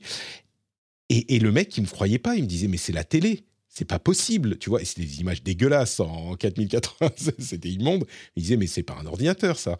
Et donc, il y avait ça, et trois anecdotes. D'autre part, deuxième anecdote, euh, bah, c'était quand même l'époque où euh, j'ai commencé à faire, on va dire, des collections euh, de très nombreuses disquettes, tu vois, que je m'étais, j'achetais des boîtes de disquettes de 200 disquettes euh, pour y mettre des disquettes que euh, des, tu vois, je me procurais avec des trucs dessus, euh, pas forcément tout à fait. Est-ce qu'il y a ouais, du prescription, piratage, allez, on va pas, tu, tu vas pas faire genre, allez, c'est bon. Et, Il y a prescription maintenant. c'est un peu, c'est un peu à ce moment que je me suis rendu compte que c'était pas très intéressant de, de pirater parce que tu finissais par passer beaucoup plus de. Je me suis rendu compte à quel point le piratage n'affectait pas forcément les, les ventes parce que tu avais tellement de trucs que tu jouais plus à rien. Tu passais tellement Ah, de temps ça, à oui, tout oui, copier. Que tu jouais à rien. Euh, et c'était mon cas. Et du coup, j'ai arrêté et j'ai commencé à m'intéresser à des jeux, euh, tu vois, qui, qui me plaisaient quoi pour pour y jouer. Et, euh, et du coup, il y a la morale quand même de cette, de cette petite aventure hautement illégale qui est que j'ai aussi eu mon premier virus sur Amiga. Ah, bah À la suite de ça, tu vois, à un moment, j'allume mon Amiga et ça me dit euh, Great news, your computer is alive. And even more than that, it's sick. It has a virus, tu vois. Et je me dis, mais je commence à paniquer. J'appelle un pote qui avait, qui m'avait, dont je savais que c'était par lui que c'était passé. Mais tu vas me réparer ça tout de suite. machin. C'était- Donc oui, c'est plein d'aventures l'Amiga quand même. C'est Ah oui, c'est du souvenir, hein, c'est clair que bah, c'est- des souvenirs énormes pour tellement de gens. Enfin, c'est une, machine. euh, alors à, à l'époque, en fait, justement, enfin, à- j'inclus l'Atari aussi parce que finalement, c'était, on, rigole, mais c'était quasiment la même machine. hein. Ils, ils avaient le même processeur, euh, donc voilà. Mais c'est vrai que ça a marqué vraiment toute une génération et euh, il y a encore un amour immodéré pour pour pour ces pour ces pour, Ouais. pour cette période, en tout cas de l'informatique, c'est clair. Donc très bien, euh, l'Amstrad, non l'Amiga, euh, enfin le L'Amiga 500 mini. A500 mini. Euh, 500 mini, ouais, voilà. Très bien. C'est dispo, Euh, c'est dispo maintenant un peu partout. hein, c'est très facile à trouver pour le coup. euh. Ouais. Très bien. Tu me disais aussi que tu jouais à euh, Star Wars, euh, Lego Star Wars, The Skywalker Ouais. Saga avec ton fils Mhm. du coup. Mais ouais, alors j'en parle rapidement parce que j'y ai pas joué encore beaucoup, parce que bah, parce que évidemment j'essaie de jouer qu'avec lui et, et on n'a pas forcément le temps. Puis je, je vais pas y jouer trois heures d'affilée, sinon sinon je, crois que ma femme derrière elle serait pas contente. Euh, non, en fait j'avais oublié à quel point euh, les jeux Lego ça pouvait être parfait pour euh, pour commencer à jouer avec un, enfant. Et ah, excuse-moi, pardon, juste une seconde. Je rappelle aux gens qu'on a fait un épisode sur le rétro gaming justement il y a pas si longtemps que ça. Euh, et, c'était un épisode spécial du rendez-vous jeu. Donc, si ce sujet vous intéresse, puisqu'on parlait d'Amiga, euh, c'est le moment d'aller le, redécouvrir. Euh, je vais vous donner l'épisode tout de suite. C'était il y a pas longtemps. voilà, c'était le rétro gaming. C'était le 235. avec Fabrice de Recallbox. Donc, allez, vous pouvez aller réécouter cet épisode. On détaille un petit peu tout ça, le, rétro gaming, la préservation du jeu vidéo, etc. Donc, vous pouvez aller le, le, réécouter, le 235. Pardon, je suis désolé de t'avoir interrompu. Non, non, bah c'est très, très, bien que vous ayez fait une émission comme ça. Euh, ouais, donc je disais quoi Donc voilà, donc que effectivement, j'avais oublié à quel point ça pouvait. Enfin, c'est même pas que j'avais oublié, parce que je n'avais jamais testé jusqu'à présent euh, un, des jeux Lego avec un avec, un enfant, parce que euh, depuis le début, en fait, l'intérêt de, des jeux Lego, c'est que euh, c'est des jeux qui sont faciles dans le sens où euh, la mort n'a aucune conséquence. Hein, tu, tu meurs, tu réapparais tout de suite, et, et surtout, c'est le jeu à deux est hyper facilité. Tu branches une manette, appuies sur un bouton, l'écran sépare en deux, et là, chacun fait un peu ce qu'il veut. Et ce qui est intéressant, c'est que mon, mon, mon, fils, il a, il a 6 ans, enfin, il a 6 ans. Il a pas encore 6 ans, mais il a bientôt 6 ans. Euh, donc, il commence un peu à, voilà, à, savoir diriger un personnage, etc. Mais suivre les instructions, euh, c'est pas, c'est pas son truc, quoi. Donc, lui, ce qu'il fait, c'est que il, il, se contente de tout casser et tirer sur les méchants et ça l'éclate. Moi, pendant ce temps, bah, je fais, je fais un peu les énigmes, j'essaie d'avancer un petit peu. Ah ouais, de temps en temps, tu, tu peux vraiment séparer complètement l'activité des joueurs. Ah oui, complètement. Alors, on, reste dans la même zone, mais, mais du coup, moi, j'avance. Lui, de temps en temps, je lui dis, viens, viens, viens, viens, suis-moi, c'est par là, tu vois. Il me, il me, il me, il me, il me suit sans problème. Et en plus, euh, donc celui-là, c'est le la saga Skywalker. Et c'est vrai qu'en termes de profusion de contenu, il est monstrueux. Euh, puisque je rappelle, t'as as les neuf films qui sont euh, qui sont intégrés quand même, c'est ce qui est énorme. Euh, t'as t'as et, et, à chaque fois la trame est globalement bien suivie, donc c'est c'est vraiment très sympa à suivre. Euh, Ça retrace vraiment les trois trilogies entières. On en parlait il y a quelques. Ah oui oui, c'est c'est ah, voilà, t'as un nombre de personnages à, incarner qui est, qui est, qui est incommensurable. Parce qu'en fait, en fait, une, une, fois que t'as terminé un niveau classique dans l'histoire où tu as les personnages bah, uniquement du, scénario, tu peux refaire ce niveau en mode libre avec, n'importe quel personnage. Et tu as des personnages qui ont, des capacités différentes qui te permettent d'accéder à d'autres zones, euh, d'autres zones du niveau, etc. Euh, donc c'est vraiment, chouette. Le jeu est super beau en plus. Euh, ça faisait longtemps que j'avais pas lancé un, jeu Lego et, là j'ai été vraiment surpris par la beauté du jeu. C'est vraiment, t'as des belles textures, c'est assez réaliste par moment. Enfin, t'as vraiment l'impression de, enfin, cette impression d'être vraiment dans l'univers de Star Wars, mais en Lego, n'a jamais été aussi présente, je trouve, que dans, dans celui-là, quoi. Donc, euh, tu joues sur quelle plateforme? Tout le monde. Alors sur, Switch, il est, il est pas bon. Euh, sur Next Gen, ça passe bien. Toi, t'es sur PC. Je suis sur PC, ouais. Euh, alors, a priori, il y a, y a, quand même quelques petits problèmes de perf par moment. J'ai une grosse machine, donc je peux pas, je m'en suis pas vraiment rendu compte. Mais, euh, mais voilà. Et c'était juste pour dire que, ouais, c'est vraiment cool euh, de, de redécouvrir ce, ce plaisir de jouer, en fait, à, deux à un jeu comme ça. En plus, avec, ton gamin, tu vois, c'est un, un moment de partage assez chouette. Et, et, clairement, un jeu comme ça est parfait pour, pour euh, pour commencer en fait à, apprendre la, la coopération avec un enfant etc parce que lui euh, il n'est pas contraint par des règles un peu chiantes qui vont l'obliger à, à, avancer absolument. Et en même temps euh, bah, régulièrement il est on, on, le sollicite quand même pour pour nous aider pour construire des choses etc etc donc c'est un bon équilibre et je pense que ce jeu là est, est, vraiment un bon un bon un bon point de départ quoi. Est-ce qu'il a vu les films du coup ou pas? Il a vu euh, en version euh, courte, on va dire, le premier, euh, donc un, nouvel espoir. On, a un peu zappé, on a un peu zappé les dialogues un peu longuets, etc. Parce que lui, il voulait surtout voir les Jedi et les combats dans l'espace. et, et après, après, il connaît bien l'univers de Star Wars parce que je lui en parle, parce qu'il a des, parce qu'il a des jouets, etc. Donc voilà. Mais, Moi, j'ai sensible au truc en tout cas. Ouais, donc presque 6 ans, tiens. Le mien a 4 ans et quelques mois maintenant. je pense qu'il sera encore, comme je vous en parle parfois, il, il a il a assez peur des trucs qu'il voit dans les jeux, donc euh, je crains que là encore c'est en Lego, donc peut-être. Franchement, c'est bien. Euh, Lego, c'est vraiment soft. Enfin, c'est vraiment un truc pour les gamins. Hein. Et puis c'est adapté pour pas faire peur. ah non, pas du tout. moment, quoi. Même les trucs qui sont un peu limites, euh, c'est genre tourné en, en plaisanterie ou. Mais... Bah, en tout cas, là, ouais, c'est ça. En tout, en tout, cas, dans les premiers épisodes, ouais, après, après j'ai pas encore fait tous les épisodes, encore une fois, mais donc je peux pas te dire si les moments un peu sont un peu un peu dark de l'épisode 3, par exemple, tu vois, comment est-ce qu'ils sont produits, mais voilà quoi. Le, mien s'est remis à Mario Kart.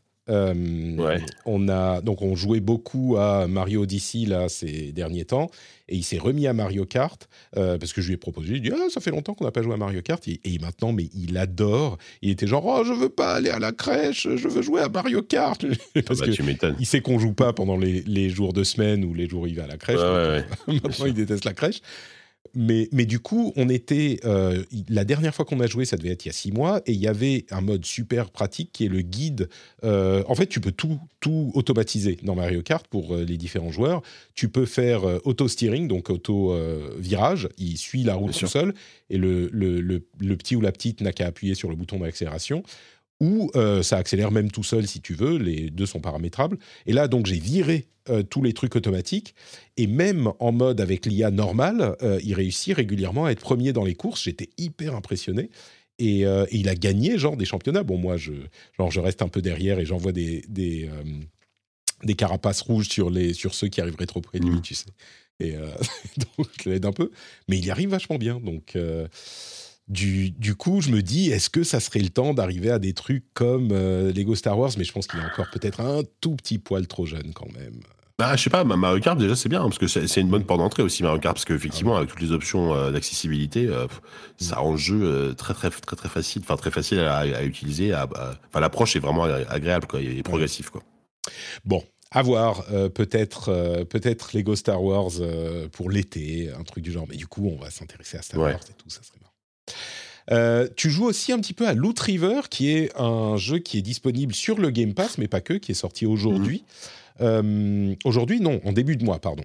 Euh, c'est sorti hier, hein, je crois. Hein. Oui, hier. Il me semble qu'il est, est, dispo depuis hier ou avant-hier. c'est vraiment tout récent.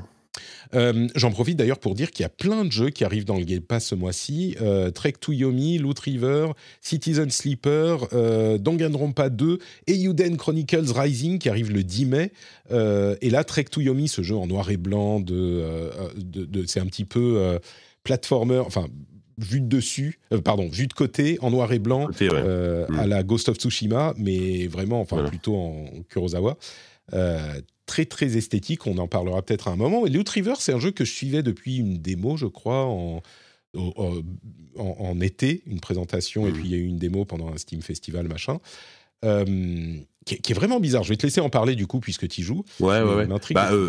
Je, pareil, encore une fois, je n'irai pas avancer parce que j'ai, j'ai, je m'y suis mis dessus hier, j'ai fait 3-4 runs, quoi. Donc, euh, pour le moment, j'ai pas encore, euh, je crois que je suis arrivé au niveau 2, euh, le, premier vrai boss que j'ai pas encore réussi à battre. Donc, j'en, suis vraiment qu'au tout début. Par contre, je trouve que le concept fonctionne étonnamment bien.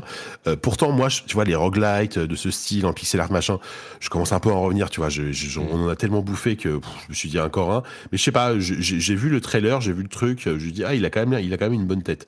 Et, donc on est sur effectivement un, un, un, principe de roguelite en vue du dessus, euh, où on explore en fait une suite, euh, une suite de niveaux. Hein, donc le, principe de roguelite, hein, tu, tu, meurs, tu recommences au début, mais tu, tu peux quand même débloquer des capacités, etc. Euh, là, ce qui est intéressant, c'est que il y a tout un système en plus, donc dans l'exploration, en fait, tu euh, comment expliquer ça? L'histoire des, des, des, Je peux essayer si tu veux, mais c'est compliqué. Vas-y, ouais, ouais. Alors en fait, euh, parce que j'ai pensé en préparant l'émission, comme je savais que tu allais en parler, je me suis dit, alors attends, comment on explique ce concept? Je vais y penser. Ouais, c'est pas, pas facile. C'est euh, un jeu où on est sur des rivières, sur lesquelles il y a des sortes de petites pièces à la Tetris, des tétraminos qu'on peut déplacer avec un des joysticks, le gauche ou le droit, je ne sais plus joystick droit. Et donc, on a ces tétraminos qui peuvent s'emboîter ou simplement servir à se déplacer sur la rivière euh, et qui nous permet du coup de vraiment avoir cette mobilité en plus du déplacement du personnage lui-même. C'est-à-dire qu'on va emmener le personnage sur une plateforme qui a une forme de tétramino, en droit, en, L, euh, en, Tetris, etc. Et on va le déplacer sur la rivière pour arriver sur une autre berge, sur un autre tétramino, sur, euh, et, ou l'emboîter.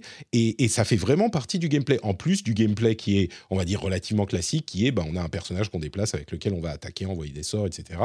Euh, et, donc, ça peut couper l'accès aux ennemis euh, si on déplace le tétramino et on l'emmène plus loin. Ça peut nous permettre de euh, les, les attirer dans un endroit si on donne l'accès en amenant le tétramino près de là où ils sont eux, etc., etc. Puis il y a même des petites parties un petit peu puzzle. Donc, c'est vraiment un gimmick très, très spécifique, très particulier, quoi.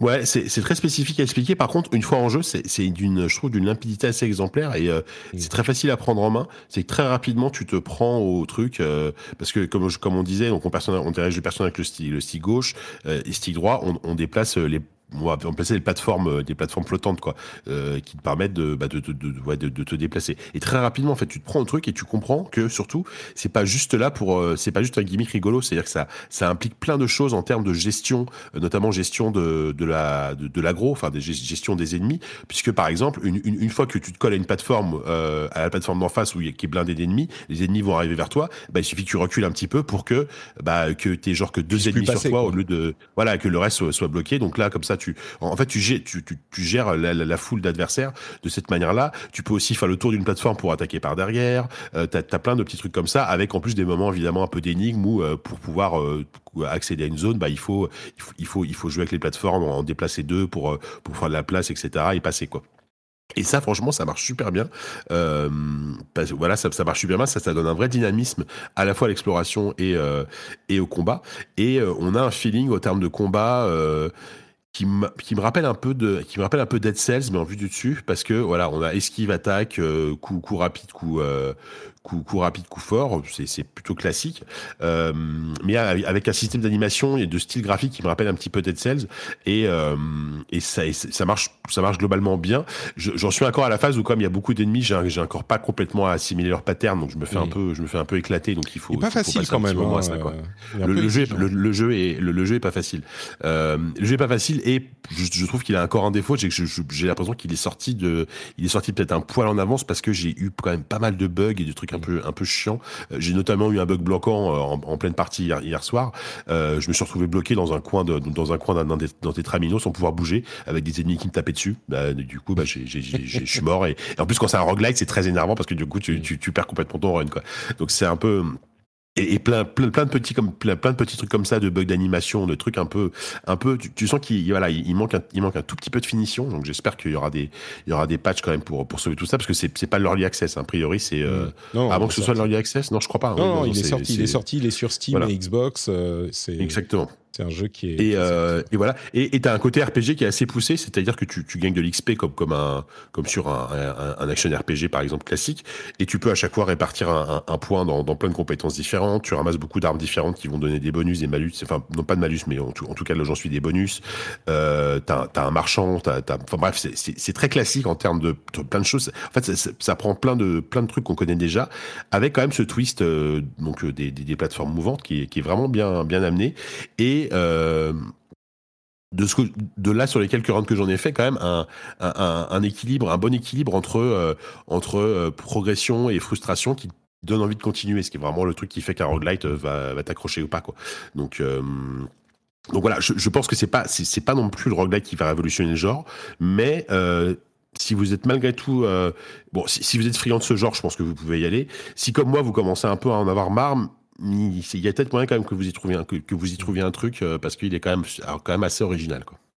En plus, il est sur le Game Pass, donc euh, pour euh, certains d'entre vous, ça c'est testable sans, sans, débourser d'argent. Donc, ouais, peut-être à tester. Et donc, juste une, question avant de conclure. en dehors du gimmick, il est efficace, il est satisfaisant le jeu? Ou c'est vraiment le gimmick qui le fait vivre euh, Non, non, non, il est. Il est je, pense qu'il n'y a pas que ça, parce que déjà visuellement, je trouve qu'il est quand même très beau. Il y a, il y a mm. vraiment un travail sur les décors, sur les, sur le, le, le, c'est très détaillé, c'est très joli. C'est, c'est en, en, fait, je, je, citais Dead Cells parce que c'est aussi, d'après ce que j'ai l'impression, c'est des sprites en 3D en fait, mais qui sont, euh, qui sont mis sur un plan 2D, donc ça donne un système d'animation très fluide, très agréable, avec des ennemis euh, qui ont des patterns vraiment très distincts et, tout ça.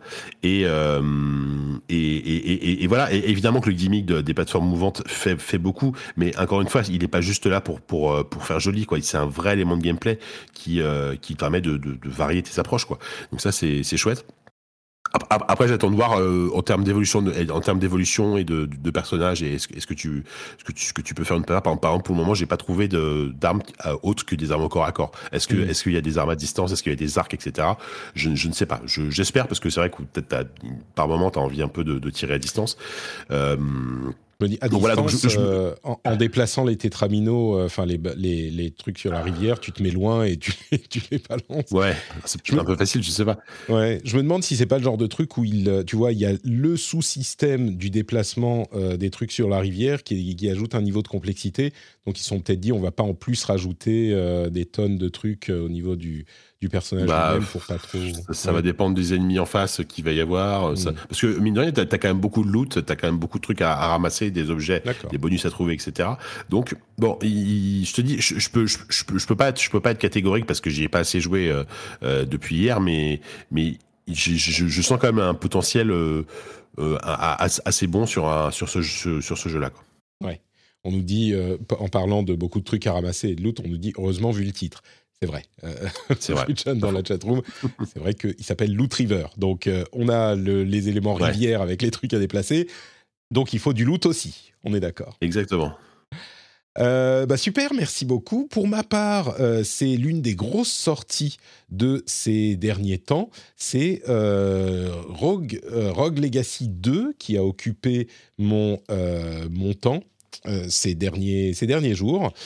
Et euh, j'y ai passé un très bon moment. Moi, je, alors, Rogue Legacy, c'est un petit peu euh, celui qui a on peut dire c'est le, celui qui a vraiment lancé la, mode des roguelites. Il fait peut- peut-être partie de la grappe en tout cas. Je me souviens Si, plus quand ouais, il est ouais. sorti le Enfin, premier. C'est un des premiers. Euh, c'était 2000. euh, je pense que c'était 2013. Donc Ah, si, ça fait déjà si 10 ans. loin que ça, Rogue Legacy. Ah, c'est si loin que ça, 2013 ou D'accord. 2014. Euh, Parce que je me souviens, on, on- on- on en parlait dans les premiers EQSD à l'époque comme le truc un peu révolutionnaire, etc. Ouais. Et euh, c'était vraiment un des premiers ouais, qui, a lancé, qui, a lancé, qui a lancé la vague des roguelites euh, d'action avec euh, ce mélange de ouais, de- de- d'exploration à, la, à la Castlevania et de, et de roguelite. Et hum, c'est vraiment le, le père fondateur des jeux comme Dead Cells, par exemple. Enfin, sans, sans, sans, sans, sans Rogue Legacy, hein, effectivement, un jeu comme Dead Cells n'aurait sans doute pas existé. Quoi. On est d'accord, oui. Euh, et, du coup, euh, t- et t'as raison, oui, c'est 2013. Je me rendais pas compte que c'était euh, aussi vieux que ça. Et c'est un jeu qui a fait énormément de bruit, qui, euh, bah, comme tu le disais, enfin, je crois que, je pense que tous les gens qui ont un petit peu d'amour pour le jeu vidéo ont à un moment mis les mains sur Rogue Legacy. En tout cas, c'est mon cas. Rogue Legacy, le tout premier. J'y avais un tout petit peu joué. Et euh, j'avais pas été euh, méga méga convaincu à ce moment-là. Je suis pas rentré dans les roguelites avec Rogue Legacy. J'y ai joué quand même un petit peu, hein, mais je crois que c'est un petit peu plus. euh, Bon, moi, je fais partie de la génération euh, de la génération Dead Cells, mais quand même, il y a une certaine révérence, un certain respect pour Rogue Legacy. Et du coup, j'ai lancé le, le 2. Juste pour parler de Cellar Door Games une seconde, ils ont eu un énorme succès. C'est donc le développeur. hein, ils ont eu un énorme succès avec Rogue Legacy. Et ils ont, il fait partie de ces studios qui n'a pas réussi à euh, transformer avec un autre jeu. Ils ont sorti Full Metal Furries que j'avais testé aussi, qui n'était pas incroyable. Furies, pardon, pas Furries. C'est Furies. Euh, et qui n'a pas réussi à transformer ça, et du coup qui est revenu à son jeu d'avant en faisant une suite euh, qui là renoue, euh, je pense, avec le succès. Le jeu est un jeu euh, un petit peu classique, c'est-à-dire qu'on a un... bah, enfin, classique maintenant, parce que tout le monde s'est inspiré de ce que faisait Rogue Legacy. Euh, on est en plateforme euh, 2D vue sur le côté, et on a ce gimmick qui est marrant, qui est que on joue à chaque fois un descendant du personnage qui vient de mourir.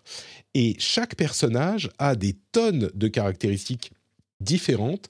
Euh, il y a déjà plusieurs classes euh, qui ont vraiment des euh, manières de jouer très différentes. Quand je dis plusieurs, moi j'en ai débloqué genre euh, 4-5 là, il doit y en avoir encore euh, euh, d'autres en plus, parce qu'évidemment, à chaque fois qu'on finit un niveau, on a gagné de l'argent, et on peut donc construire son château, entre guillemets, et donc débloquer des trucs, dont des classes. Là, j'en ai débloqué, comme je disais, 4-5.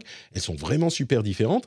Mais il n'y a pas que ça. Il y a aussi des euh, traits et des sorts et des talents qui sont randomisés à chaque fois. Alors, il y a plein de euh, traits rigolos, euh, comme euh, machin, il est... euh, je sais pas moi, il est euh, végétarien, donc euh, il veut pas tuer les ennemis, mais il ramasse plein d'or, donc on doit se faire des runs sans tuer les ennemis. C'est très rare, hein, ça. Mais euh, il y a machin, machine, euh, elle est, je pense plus à des traits là tout à coup. Ah si, irritable bowel syndrome, donc l'un de ses pouvoirs, c'est de faire des gros pets pour sauter plus haut. Enfin, il y a plein de trucs comme ça, un petit peu irré- irrévérencieux, irré- un petit peu débiles. C'est pas aussi, on va dire, vulgaire que ce que je viens de dire en général, mais chaque euh, personnage a vraiment, vraiment des caractéristiques très différentes, en plus du fait que les classes elles-mêmes sont très différentes. Euh, si on a le guerrier classique, on a une épée, on a le mage qui va lancer des sorts, mais on a aussi genre euh, le cuistot, et le cuistot, il a sa, sa poêle, et, donc il a un petit délai pour donner des coups, mais par contre, ça met un damage over time, un petit dot, une flamme qui va brûler sur, le, sur un moment. Et en plus de ça, il peut, avec son arme, avec sa poêle, euh, euh, taper les projectiles pour les renvoyer. Ça, ça change complètement le gameplay. Donc vraiment, les classes différentes ont, euh, et là c'est un exemple, mais il y en a plein d'autres, ont des, des effets hyper différents. Et dans la progression roguelite, c'est un truc classique, donc on, a, on gagne de l'or en faisant les runs, on le dépense et après pour recommencer, on va tout perdre, enfin on va perdre l'or qu'on n'a pas dépensé, donc on est vraiment obligé de le, de le dépenser. Et ça, ça fait progresser avec euh, des trucs euh, assez classiques, plus de vie, plus de dégâts, etc. Mais en plus de ça, on peut dans nos runs trouver de manière un petit peu aléatoire des euh, objets qu'on va ensuite pouvoir crafter quand on revient à notre, à notre château. Et en plus de ça, on a toute une partie un petit peu Metroidvania. C'est-à-dire que dans les runs, on va pouvoir débloquer des capacités dans le jeu lui-même, dans le niveau, euh, qu'on va garder sur euh, toute notre legacy après, sur tous nos personnages, mais qui sont des trucs genre, on a un dash au début du jeu, et ben quand on aura fait un certain truc, on pourra dasher en l'air et pas juste sur le sol. Et ça, ça nous permet d'accéder à une zone suivante, parce que pour y entrer, il faut pouvoir euh, sauter, dasher dans, les airs. Sinon, on peut juste pas y arriver parce que géographiquement, la géographie du niveau nous, nous y bloque. Et du coup, c'est un, un truc où d'une part, le gameplay, moi j'ai mis, euh, je dirais, une heure, une heure et demie à m'y mettre, à, me, comprendre, euh, parce que c'était, j'ai jamais joué au 1, et c'est vrai que c'est le 1, c'est marrant la manière dont ils en parlent, c'est genre, imaginez Rogue Legacy 1 mélangé à une suite. Et c'est vraiment ça, c'est Rogue Legacy 1, mais euh, ils ont augmenté le nombre de trucs et amélioré certains trucs et ajouté certains trucs. Donc c'est un petit peu complexe au départ, mais moi j'y prends un grand, grand plaisir de gameplay vraiment pur. Et en plus de ça, t'as jamais l'impression de euh, faire un run pour rien, quoi, parce que t'as tellement de trucs que tu peux améliorer. C'est toujours, euh, un, t'as toujours fait quelque chose dans ton run et tu progresses vraiment à chaque fois. Enfin, en tout cas, moi, ça a été mon cas. Au bout d'une heure et demie, j'ai commencé à pouvoir vraiment ne pas juste mourir en trois coups euh, parce que je comprenais pas le système des jeux et que je suis juste un petit peu mauvais dans les jeux vidéo, moi. Mais donc, ça, ça fait partie du euh, plaisir du truc, c'est qu'à chaque fois qu'on va faire un run, on va vraiment avoir euh, des, des... On fait jamais de run pour rien. Et il y a cet aspect euh, Metroidvania en plus qui améliore de la meilleure mani- manière possible. Dans un roguelite, c'est vraiment sympa quand tu as des, des- tu deviens un petit peu meilleur, tu as plus de facilité à traverser les premiers environnements que tu as explorés au fur et à mesure que tu as plus de capacité, plus de, de connaissances du jeu. Et là, ça, ça fonctionne vraiment. Et en plus de ça, j'y joue sur mon Steam Deck, essentiellement. Et c'est vraiment la plateforme parfaite pour euh, ce genre de jeu. On mentionnait T'as reçu quelqu'un- ton Steam Deck, ça y est, je savais même pas, tu vois. Eh oui, eh oui, je l'ai eu euh, la semaine dernière, j'en parlais dans l'épisode précédent. Mais oui, j'ai reçu tu- le, Steam Deck, le Steam Deck. Tu faisais partie des- de la première vague de, j'imagine, de, de réservation à l'époque? J'ai réservé peut-être, euh, oui, quelques heures après le, le lancement du truc. Ouais, donc, euh, et, et ça, ça, ça, ça s'est transformé en plusieurs mois d'attente ou un mois et demi. Ouais, quand même. hein. Ouais. Mais, euh, mais oui, le, le Steam Deck, donc j'y prends beaucoup de plaisir et ça fait c'est vraiment le genre de jeu qui est parfait pour ton, ton Steam Deck euh, parce que l'un des trucs donc que mentionnait quelqu'un, je crois que c'était sur le Discord peut-être, euh, on, on- en parlait sur le Discord et quelqu'un me disait l'un des trucs dont tu n'as pas parlé la semaine dernière, c'est le fait que euh, bah, mode console, c'est-à-dire que tu l'allumes, bah, il est allumé et tu peux te lancer en jeu en, en 5 secondes. quoi. Et ça, c'est vrai que c'est hyper important pour le plaisir du Steam Deck. T'as pas besoin d'allumer ton PC ou d'aller à ton PC, d'attendre qu'il démarre, lancer Steam, lancer les... Non, tu lances le jeu, et enfin tu allumes la machine, et tu es en jeu, et tu peux même interrompre le jeu. Alors, j'ai pas trop testé parce que j'ai peur que ça corrompe les sauvegardes et tout, mais tu peux même interrompre le jeu en plein milieu du jeu. Si c'est un jeu euh, solo, bah, tu peux le reprendre, il y a une sorte de, save state, euh, et tu peux le reprendre immédiatement. Euh, et du coup, c'est un, jeu parfait pour cette plateforme. Alors, il reste le, Steam Deck reste énorme. La, la batterie avec ça, c'est genre 4 heures, 5 heures sur ce jeu-là. Il faut dire qu'il est simple mais super beau. Vraiment, euh, il, est, très très très beau, euh, Rogue Legacy 2. Les animations sont incroyables. Les, les, c'est un jeu qui est euh, graphiquement assez impressionnant parce qu'il prend le style classique du premier qu'on connaissait au début des années 2010. Et là, c'est genre, on le fait en HD. Ça me fait penser un petit peu, pour ceux qui connaissent, à Street Fighter 3 par rapport à Street Fighter 2, où plutôt que d'aller vers la 3D, ils avaient fait de la 2D mais méga bien animé et ça fonctionnait, ça fonctionnait super bien, c'était très très beau. Là, c'est un petit peu le même truc. On a l'impression de lire une BD en fait euh, en, jouant au jeu. Donc, bon, je sais pas si j'ai euh, euh, redit. Ah oui, quelqu'un euh, Discadic dans la chatroom dit c'est un jeu qu'on achètera sur Switch. C'est un petit peu le problème avec le Steam Deck parce que j'aurais envie de l'avoir sur une bestiole qui est plus petite et donc j'aimerais bien l'avoir sur Switch aussi, en quelque sorte, mais évidemment, il n'y aura pas de euh, sauvegarde. Il n'est pas sur Switch hein, encore, mais il n'y a pas de sauvegarde qui va être euh, transférable entre. C'est pas cross-save, quoi. Et c'est dommage, s'il était sur Switch avec cross-save, euh, je crois, si ça arrive, c'est possible, hein, euh, je crois que je le rachèterai peut-être sur Switch pour pouvoir l'avoir euh, sur Steam Deck à la maison et sur Switch vraiment en déplacement. Mais, non, ça fonctionne très bien. Il est sur Xbox, Epic et Steam, donc pas sur PlayStation ou Switch, mais je trouve que c'est un, jeu qui vaut le, déplacement que vous soyez fan du premier ou pas, si vous êtes friand de, de, roguelite et que vous n'en avez pas votre, comment dire, que vous en avez pas votre, que vous n'êtes pas gavé, bah ça peut valoir le coup d'y jeter un coup d'œil quoi. Moi je suis. J'étais en train de vérifier si le 1 était sorti sur Switch et il l'est, j'avais oublié. Et en plus, petit instant, il est en promotion à 4,49€ en ce moment, le premier sur Switch. donc euh, c'est peut-être limite, j'ai envie, envie si, si je l'ai pas déjà, ce qui est possible, je vais peut-être me, peut me le prendre à ce prix-là. Écoute, je suis sûr que le 1 est bien, mais le 2, c'est le genre de 2 qui, qui qui invalide un, un, petit peu le 1 quoi. Tu vois, c'est genre c'est tout c'est la même chose mais vraiment en mieux. En plus cool. en mieux, en mm. plus, plus, abouti, etc. Ça. Bah, il, a, il, a, été en early access pendant un bout de temps, hein, donc il y a eu énormément d'ajustements et tout ça, parce qu'apparemment les, les, les, premiers, les premiers early access c'était pas terrible, ont un peu refroidi tout le monde et euh, ils, se sont, ils ont beaucoup travaillé pendant, pendant, pendant la phase d'accès anticipé. Ouais, euh, on me demande si on peut avoir le Game Pass sur la Steam Deck, euh, pas en installant les jeux, ou pas encore en tout cas, il y a un mode Windows qui va arriver, mais euh, on peut, il y a une, méthode pour avoir les jeux en streaming sur Steam Deck du Game Pass. Donc ça, c'est possible, oui. oui, enfin, je précise, on peut installer Windows, mais à ce stade, c'est pas recommandé parce qu'il faut wiper SteamOS. Il y aura bientôt un dual boot, quoi. Donc, ça devrait arriver, ça. Euh, donc voilà pour Rogue Legacy 2. Euh, je pense que je vais encore passer un, pas mal de temps dessus. Ça fonctionne. Mais je crois que c'est tout pour les jeux du moment. Moi, j'aimerais bien bah, jouer à Loot River, jouer à Trek to Yomi qui arrive dans le Game Pass aussi, euh, dont je suis très curieux, qui arrive là aujourd'hui. Ouais, c'est aujourd'hui qu'il qui sera dispo. Donc euh, une grosse fournée euh, de Game Pass, mais du coup qui nous permet de conclure en euh, parlant un petit peu de différentes news de, de l'industrie pour vous parler du, du reste de l'actualité. D'abord, la pénurie semi-conducteurs risque de durer selon différents analystes et spécialistes jusqu'en 2024. Certains pensaient, ouais, là, on y arrive presque au bout. Non, non, non. Euh, dans le rendez-vous tech, on parlait il n'y a pas si longtemps du fait que les fabricants de puces ont besoin de puces pour fabriquer leurs puces. Et donc, euh, ils ont des problèmes, c'est-à-dire qu'ils sont en train de construire des usines qui pourront peut-être pas fonctionner parce que, en plus des puces, et enfin, il y a d'autres choses que les puces qui, dont ils ont besoin pour les machines pour fabriquer les puces. Donc, c'est compliqué. Mais ça profite un petit peu du coup cette pénurie à Microsoft qui a vendu plus de consoles que Sony pour la première fois depuis un bon moment.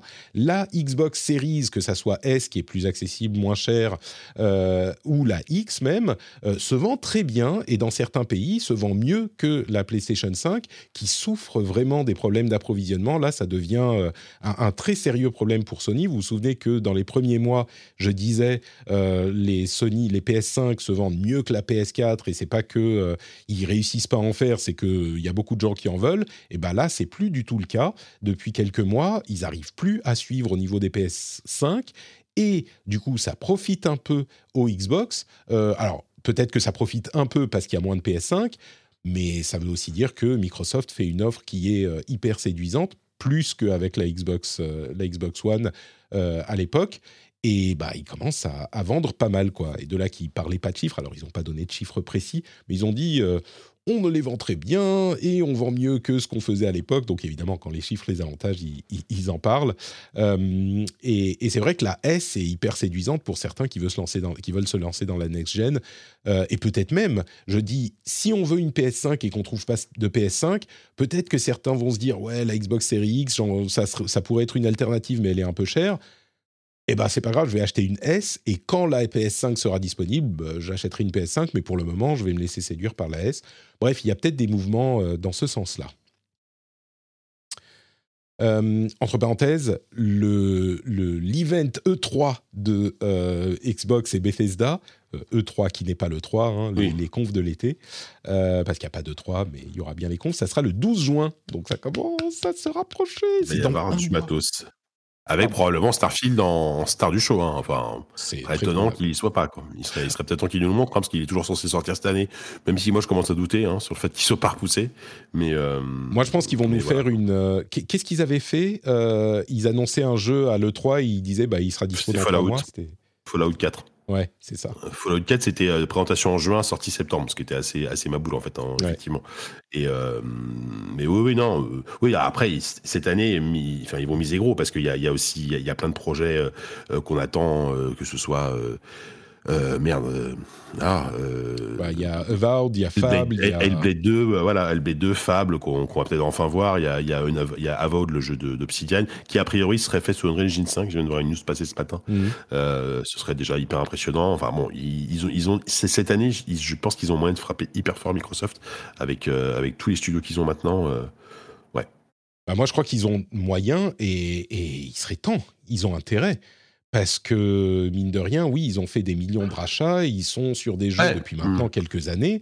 Après, l'année dernière, ils ont l'année dernière, ils avaient quand même des, des, confs et même l'année d'avant. Hein, ça fait quand même au moins deux ans qu'ils ont des confs très solides, hein, Microsoft. C'est sûr, c'est sûr. Euh, je suis confiant quoi.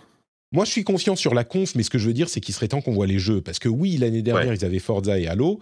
Euh, Forza a bien marché. Halo, bon, je crois que c'est un petit peu plus discutable, surtout sur la partie PVP, dont la deuxième saison commence là, mais très en retard. Et puis la, la hype est retombée. Euh, et puis surtout, on n'a pas de visibilité, quoi. Et, oui, il sera temps à l'E3, enfin à l'E3, dans leur conf, de euh, nous faire rêver mais, mais il sera vraiment temps, parce que là, euh, on n'a rien, à part euh, Starfield qui arrive, mais dont on ne sait rien. Euh, on a vu trois vidéos. Je veux dire, moi, j'ai du mal à te dire, si j'achète une Xbox aujourd'hui, bon, j'ai déjà une X, mais si je l'achète aujourd'hui, à quoi je vais jouer dans les 12 mois à venir? Ah, J'en sais rien. Alors, il y a plein de ah, jeux hein, qui arrivent, mais les jeux Microsoft, je veux dire les AAA Microsoft, on, les attend encore toujours un petit peu, c'est sûr. Et euh, moi, il y a un jeu que, et pareil, j'ai appris, j'ai, enfin, j'ai appris, je suis rappelé de son existence il y a pas longtemps, que j'aimerais énormément voir, c'est le, c'est le jeu Indiana Jones développé par Machine Game. Donc, mhm. Machine Game, les développeurs de Wolfenstein. Et j'avais complètement oublié qu'ils, bossaient sur un jeu Indiana Jones. Et je serais, je serais très curieux de voir ce qu'ils font, sachant que j'aime beaucoup les Wolfenstein. Donc, euh, donc, euh, j'aimerais bien voir ça. On est d'accord. Je pense que le plus probable, c'est qu'ils aient gardé leur truc, euh, leur euh, cartouche, et que là, ils, vont, vraiment faire un truc tout euh, balancer, solide avec, des dates pour les. Parce que en plus de ça, c'est le moment de profiter de des difficultés de Sony. on peut juste pas acheter de console, donc c'est compliqué, et c'est le moment de dire bah. venez chez nous les gars. Et, je pense qu'ils sont restés silencieux pendant longtemps parce qu'ils se sont dit on ira quand, on pourra, c'est l'occasion là. Donc il y a ça du côté de Microsoft. Euh, Du côté de Nintendo, on a euh, une, euh, des prévisions de vente hein, qu'ils font pour les investisseurs. Ils disent qu'ils visent 20 millions de consoles vendues euh, cette année pour la Switch. Mais moi, c'est pas tellement ça que je retiens, c'est le fait qu'on soit déjà dans la sixième année de la Switch là. Euh, alors, bien sûr, 20 millions de consoles encore pour cette année, euh, après 6 ans de vie, c'est énorme. Mais 6 ans pour la Switch, moi, j'y pense encore un petit peu Déjà, comme... euh, c'est- c'est la dernière console, c'est la toute, c'est la toute dernière console de Nintendo qui vient de sortir un petit peu, tu vois. Et, Ouais, bah euh, ouais. et, et- et en fait, non. Six ans, bah, on est au-delà de la moitié de la vie. C'est le moment où on commence à penser à, euh, bah, à la suite, quoi. Parce que, mine de rien, elle, co- comme on, on l'avait prédit, à, à- enfin, certains d'entre nous le- l'en parlaient de temps en temps, avec l'arrivée de la next-gen, mine de rien, bah, ça fait vieillir la Switch, c'est normal. Euh, et puis son retard euh, graphique se fait plus sentir euh, qu'à l'époque, même si on peut se dire bah, elle était déjà tellement loin derrière, ça va pas changer. Le fait qu'il n'y ait jamais 60 FPS, le fait que les jeux soient difficiles à porter, etc. Alors je vais pas ressortir le spectre de la Switch Pro en 4K, machin, qui fait, qui, qui s'est jamais matérialisé, mais à un moment, alors pas tout de suite, sixième année, ça va encore, mais ils vont pas la faire durer 10 ans la Switch. Donc si on imagine que il y aurait une comment on dit, une succession à la Switch, J'ai euh, jamais su. qui- Une qui héritière. une héritière, voilà, de la Switch qui arriverait, je sais pas, 8 ans, c'est pas déraisonnable, quoi. Euh, bah là, on est dans la sixième année, ça fait deux ans avant la sortie, ou même, Après, allez, on va dire 9 ans s'ils font traîner le truc. Si elle sort d'ici 2-3 ans, bah, ça va commencer à... On va commencer à... Après, je pense que tu, tu, oublies la, tu oublies la capacité de Nintendo à, à ressortir à la même console euh, d'année en année avec des features en plus. Enfin voilà, la Switch OLED, euh, la Switch OLED, la fameuse Switch Pro qu'on verra un jour. Après, moi, je pense que la Switch Pro, elle sortira jamais. Ce sera la Switch 2 et puis basta. Quoi, tu vois. Euh, voilà. Après, je me, je, je, pendant que tu parlais, j'essaie de réfléchir au cycle de vie des précédentes consoles. Bon, la Wii U, c'est un cas exceptionnel, mais euh, la Wii, par exemple, euh, je crois qu'elle a fait, elle a fait 2006-2013 quoi à peu près. Donc, elle a fait 6-7 ans, quoi. Ouais, tu vois. Donc, euh, Bah, c'est ça. C'est ça, hmm, on est dans ce genre de... ouais. Ouais, Moi, je crois que la Switch a tellement bien marché, et puis c'est tellement un aboutissement de concept, Bah, ça. que euh, je vois bien arriver une Switch 2 qui, garde le nom Switch possiblement et qui Mhm. garde l'affiliation aussi et du coup tous les jeux Switch marcheront sur la... ce- qui serait en fait ce qu'aurait dû être la, la Pro qui finalement n'est pas sortie. Euh, Une chose est sûre, c'est que je les vois absolument pas aban- abandonner ce concept de, de console hybride pour la suite, quoi. Et Ouais. ressortir une console de salon classique et une portable. Enfin, ce serait une, enfin, ce serait une énorme bêtise. Après, Nintendo, ils nous ont montré que des fois, ils faisaient des trucs. euh, bon, pourquoi? Mais, euh, mais euh, Non, là, franchement, serait- je les vois mal aban- abandonner ce- ce- cette idée. Ouais. Et puis on les voit mal abandonner le parc installé de Switch. euh, ils, ils peuvent à ce stade dire bah, à partir de maintenant c'est Switch 2. Euh, les jeux doivent tous avoir une, euh, un mode Switch 2 ou Switch Pro ou ce que c'est. Et, tous les jeux Switch sont compatibles, mais euh, au bout d'un moment, il faut quand même. euh, tu vois, au bout de 8 ans, on peut pas rester pendant beaucoup plus longtemps sur euh, un processeur qui déjà à sa sortie était dépassé. Mine de rien, ça, même si oui, la créativité et le, génie de Nintendo fait qu'ils peuvent exploiter des, machines qui sont artistiquement des machines qui sont techniquement dépassées. Ah, il y a un moment, tu peux plus tirer sur le- la corde et l'élastique et ça commence à casser. Donc bon, on n'y est pas encore, on aura le temps de spéculer. Mais sixième année de la Switch, elle est plus toute toute jeune. La Switch U. La Switch U. Non, ne faites pas ça, Nintendo, s'il vous plaît. Souvenez-vous de ce qui s'était passé à l'époque. Ouais. Et puis pour parler un tout petit peu de Sony, euh, il y a eu une mini controverse sur le fait qu'ils ont désactivé les, euh, les, les cartes euh, PlayStation Now, PlayStation Plus pendant un moment et que maintenant il y a un, un- tableau de conversion des cartes euh, PS Now et PS Plus pour le nouveau PS Plus euh, Premium, Essential, machin. Et il y a beaucoup de gens qui se sont dit oh, mais c'est qu'est-ce que c'est que ça? C'est tellement compliqué, on comprend rien, machin. Ça m'a c'est juste un prorata quoi. C'est-à-dire que tu achètes un mois de PS Plus. Si tu prends du PS Plus Essential, qui est l'équivalent du normal, euh, qui est l'équivalent du PS Plus d'aujourd'hui, bah, tu as ton mois. Si tu prends le truc qui est un peu plus cher, bah, tu as au prorata les deux tiers parce que c'est euh, un peu plus cher. Et puis si tu prends le premium qui est deux fois plus cher, bah, tu as la moitié du temps. Et, c'est juste prorata. Il n'y a rien de surprenant là-dedans. Je crois que les gens sont tellement habitués à ce que euh, Microsoft nous ait fait ce deal incroyable avec le Game Pass et le Game Pass Ultimate, où tu t'abonnes un mois et tu convertis en, temps tout ton euh, temps de Xbox Live en temps Xbox, Xbox Game Pass que les gens ont l'impression que bah, c'est comme ça que tout le monde devrait faire, mais c'est un cadeau énorme que Microsoft faisait, qui était un deal incroyable pour attirer les gens, justement, parce qu'ils étaient les challengers. Et je vois pas du tout pourquoi Sony ou qui que ce soit d'autre serait obligé de faire ça. Là, ils font juste le truc normal.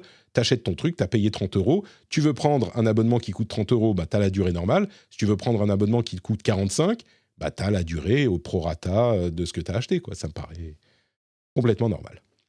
Bref, je voulais le mentionner. C'est Sony. Est-ce que tu as vu le trailer, enfin la présentation de Warcraft Arcade Rumble JK, Euh, jeu j'ai vu, euh, bien, je suis allé voir le site, je suis allé voir le site web, j'ai j'ai vu les images et tout. J'ai pas eu de présentation, j'ai pas vu, j'ai pas vu la présentation en vidéo en tout cas. D'accord. Mais euh, je, j'ai pas, honnêtement, je, voilà. Pour te dire à quel point ça me, voilà, ça me hype. Tu, tu- vois comme je, galère à sortir quelque chose d'intéressant, donc je te laisse la parole plutôt.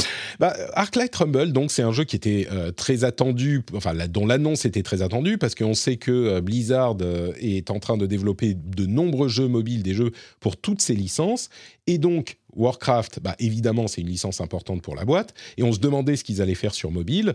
Euh, Il y avait plein de spéculations. Il se trouve que c'est un jeu qui est euh, qu'ils décrivent non pas comme un tower defense, mais comme un tower offense, avec euh, plein de petits mini, les, les unités, les personnages qu'ils qu'ils euh, euh, euh, ils appellent, ils les, les appellent les mini, plein à gagner, à mettre sur la carte avec des héros qui vont donner des capacités particulières, et puis il y a plein de cartes différentes, mais c'est vraiment cette idée de, bah, pas tower defense, mais tower offense, donc il faut envoyer ses ennemis conquérir le boss ou la carte, et c'est un look qui est un petit peu de petits jouets avec bah, les mini, des sortes de petites figurines.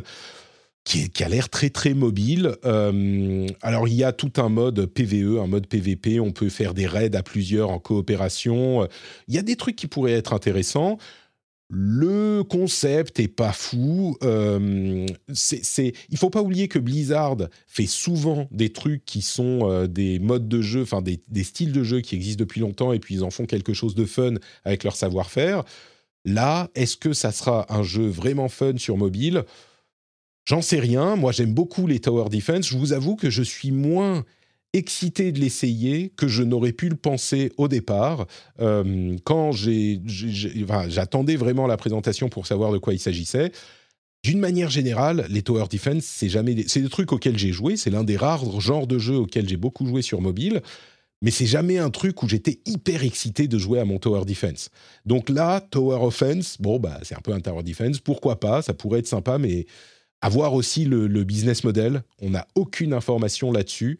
Euh, donc c'est évidemment une préoccupation et en particulier sur mobile. Ça peut être très cool, mais je le testerai certainement. Mais euh, bon, voilà, pas super excitation, on va dire.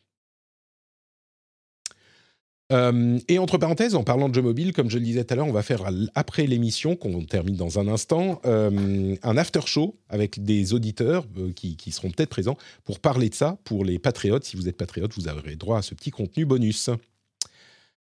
Moi, pour le coup, ju- juste en termes de, de, de licence Blizzard de mobile, j'attends quand même plus Diablo. hein. Je suis quand même Ouais. plus curieux sur Diablo Immortal qui, qui me parle beaucoup plus. Quoi. Bah, Diablo Immortal, il est vraiment. le- Quand, quand je dis on va parler de jeux mobiles, c'est genre jeux mobiles pour euh, joueurs traditionnels, les gamers. Et Diablo, oui, Ouais, ouais. ça, ça parle à ce genre de joueurs. Là, c'est un jeu mobile qui a l'air d'être. Comment dire C'est même pas un jeu mobile qui a l'air d'être euh, calibré pour euh, le marché asiatique, avec genre les trucs mobiles pour euh, gamers très assidus. Ça a l'air d'être un jeu mobile, genre limite casual gamer, tu vois.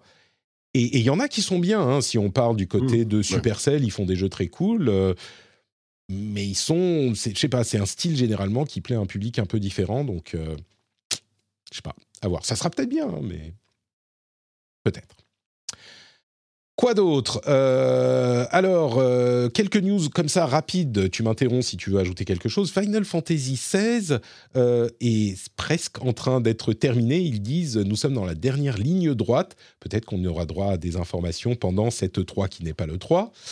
FIFA 22 est en train de tester son cross-platform. Donc, si vous êtes sur Xbox, vous pourrez jouer avec des gens sur PlayStation et vice-versa. A priori, FIFA 23 aura le cross-platform dès le euh, lancement, s'il s'appelle encore FIFA, parce que ça se trouve, ça sera EA Football Club, euh, machin. Ils euh, veulent plus payer la licence de la FIFA. Fury, un jeu de The Game Bakers euh, qui est sorti il y a quoi 6 ans 7 ans? Euh, qui était assez cool, c'est un boss, rush un petit peu Souls-esque, et ben il a un DLC. Et j'avais bien aimé Fury à l'époque, j'avais, enfin j'avais bien aimé, non, je le trouvais très séduisant et j'avais pas euh, passé énormément de, temps dessus. Euh, c'est un petit peu difficile comme jeu, mais du coup je l'ai réinstallé sur ma Steam Deck. Et je me demande si je vais pas y, rejouer un peu, lui vraiment lui redonner sa chance. D'autant plus que j'aime beaucoup Haven de Game Bakers. Et c'est marrant, en ayant joué à Haven, je retrouve dans Fury des éléments qui font que vraiment bah, c'est le même développeur, alors que c'est un style de jeu mais complètement différent. C'était rigolo à voir. Et puis, euh, les actionnaires d'Activision Blizzard ont approuvé l'acquisition par Microsoft, mais dans le même temps, il y a un nouveau procès qui accuse Bobby Kotick de, euh, chercher à sortir par la petite porte ou par la grande porte dérobée avec ce deal. Euh, les actionnaires disent bah, il, se déro dérobe à ses responsabilités. Donc, à voir ce que ça donnera. Moi, je ne pense pas que ça bloquera le deal, mais c'est un procès de plus à gérer. Call of Duty Modern Warfare 2 serait le Call of Duty de cette année. Donc Modern Warfare 2, c'est pas Modern Warfare 2, 2 c'était quand 2009, 2010. Mais c'est pas le remake. euh, Voilà, C'est la suite du reboot, quoi. c'est ça, c'est ça. La suite du reboot il y a 2, 3, 3 ans, qui était sympa d'ailleurs. Euh, Qui était très bien. Ouais, moi, c'est un des meilleurs Call of Duty euh, récents. Hein. Modern Warfare 1, euh, complètement. ouais. super jeu. quoi. Du coup, bah, le 2, moi, j'y jette- jetterai peut-être un coup d'œil. Euh, et puis, euh, bah, je crois que c'est à peu près tout. Il y a quelques news, genre sur les outils anti-cheat qui, dans, Call of Duty, j'avais trouvé ça marrant. Ceux qui trichent, ils, euh, quand ils sont repérés, et bah, tous les autres ennemis deviennent invisibles. C'est-à-dire que les joueurs qui ne trichent pas sont invisibles et donc ils peuvent plus les voir. Trouve ça marrant comme. euh, C'est l'une des mesures anti-cheat. Bah, Euh, et puis, il y a un départ d'un euh, Twitcher relativement connu qui s'appelle Sikuno, qui était genre le 40e plus gros, vers euh, YouTube. C'est pas tellement cet événement en lui-même qui est intéressant, mais le fait que par rapport à ce qu'on disait la semaine dernière avec les, les, les pourcentages dont on entend parler qui, qui pourraient changer sur Twitch, Sikuno, il disait, moi, je, sens que Twitch, ils s'en foutent des créateurs, quoi. Ils s'en foutent de moi. Ils ont mal écrit mon nom. Ça lui a beaucoup, ça a beaucoup marqué. Euh, mais donc, euh, ils s'en foutent des créateurs et donc je vais chez sur YouTube parce que merde, euh, ils, ils s'occupent pas de nous. Et c'est un sentiment qui, qui grandit. Alors, ça ne veut pas dire que Twitch va tout à coup voir tous ces gros créateurs partir, mais sur le long terme, ça peut poser vraiment des problèmes. Donc, je voulais le mentionner aussi. Et voilà pour notre émission. Un excellent moment passé avec euh, la personne que je préfère dans le monde des podcasts, c'est-à-dire J. Ah là là, allez, redis-le, redis-le encore une fois, ça me, pff, ça me fait tellement plaisir. Euh, Est-ce que tu pourrais nous dire, mais on- tu sais quoi?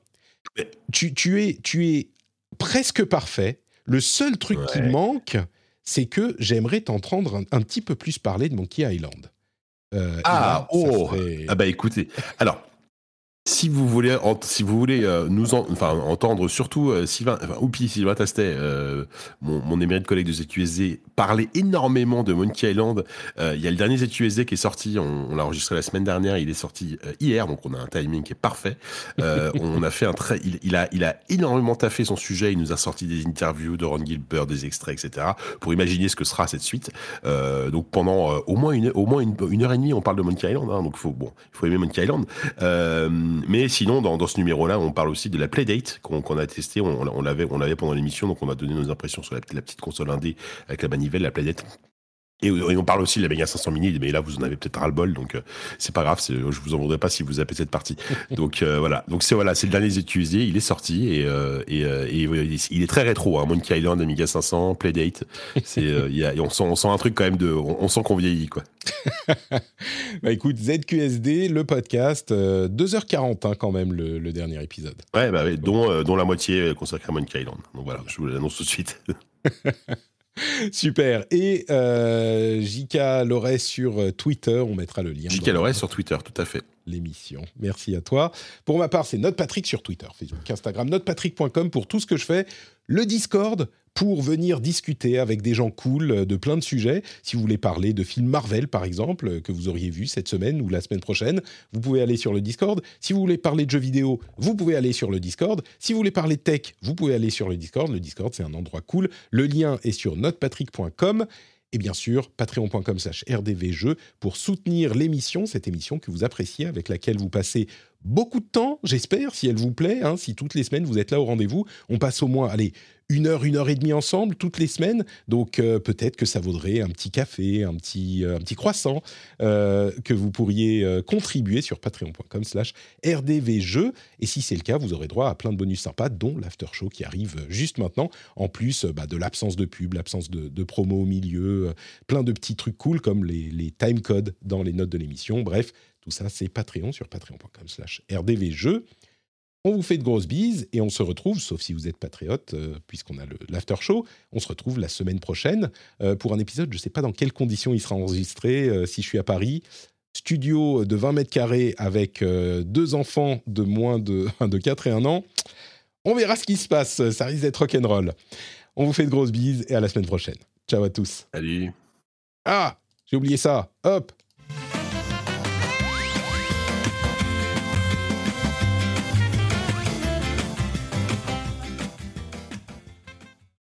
C'est dur, hein, le métier de podcasteur. Ah bah, savoir appuyer sur le bon bouton au bon moment, c'est, ça, ça s'apprend pas comme ça. Hein, et 15 ans, 15 ans de métier, j'y arrive toujours pas. Peut-être que pour les 20 ans, ça, ça marchera. ça marchera peut-être. Hi, this is Bachelor Clues from Game of Roses, of course, and I want to talk about Club Med. Everybody knows Club Med has been the pioneer of the all inclusive resort since 1950, with almost 70 resorts worldwide, ranging from beachside destinations in the Caribbean and Mexico to exotic locations like the Maldives and Morocco, or even the mountain destinations like Japan and the European Alps. Dine on delicious gourmet cuisine, enjoy more than 20 activities, and make memories with your family. For more information, visit clubmed.us or call 1 800 Club Med or your travel advisor.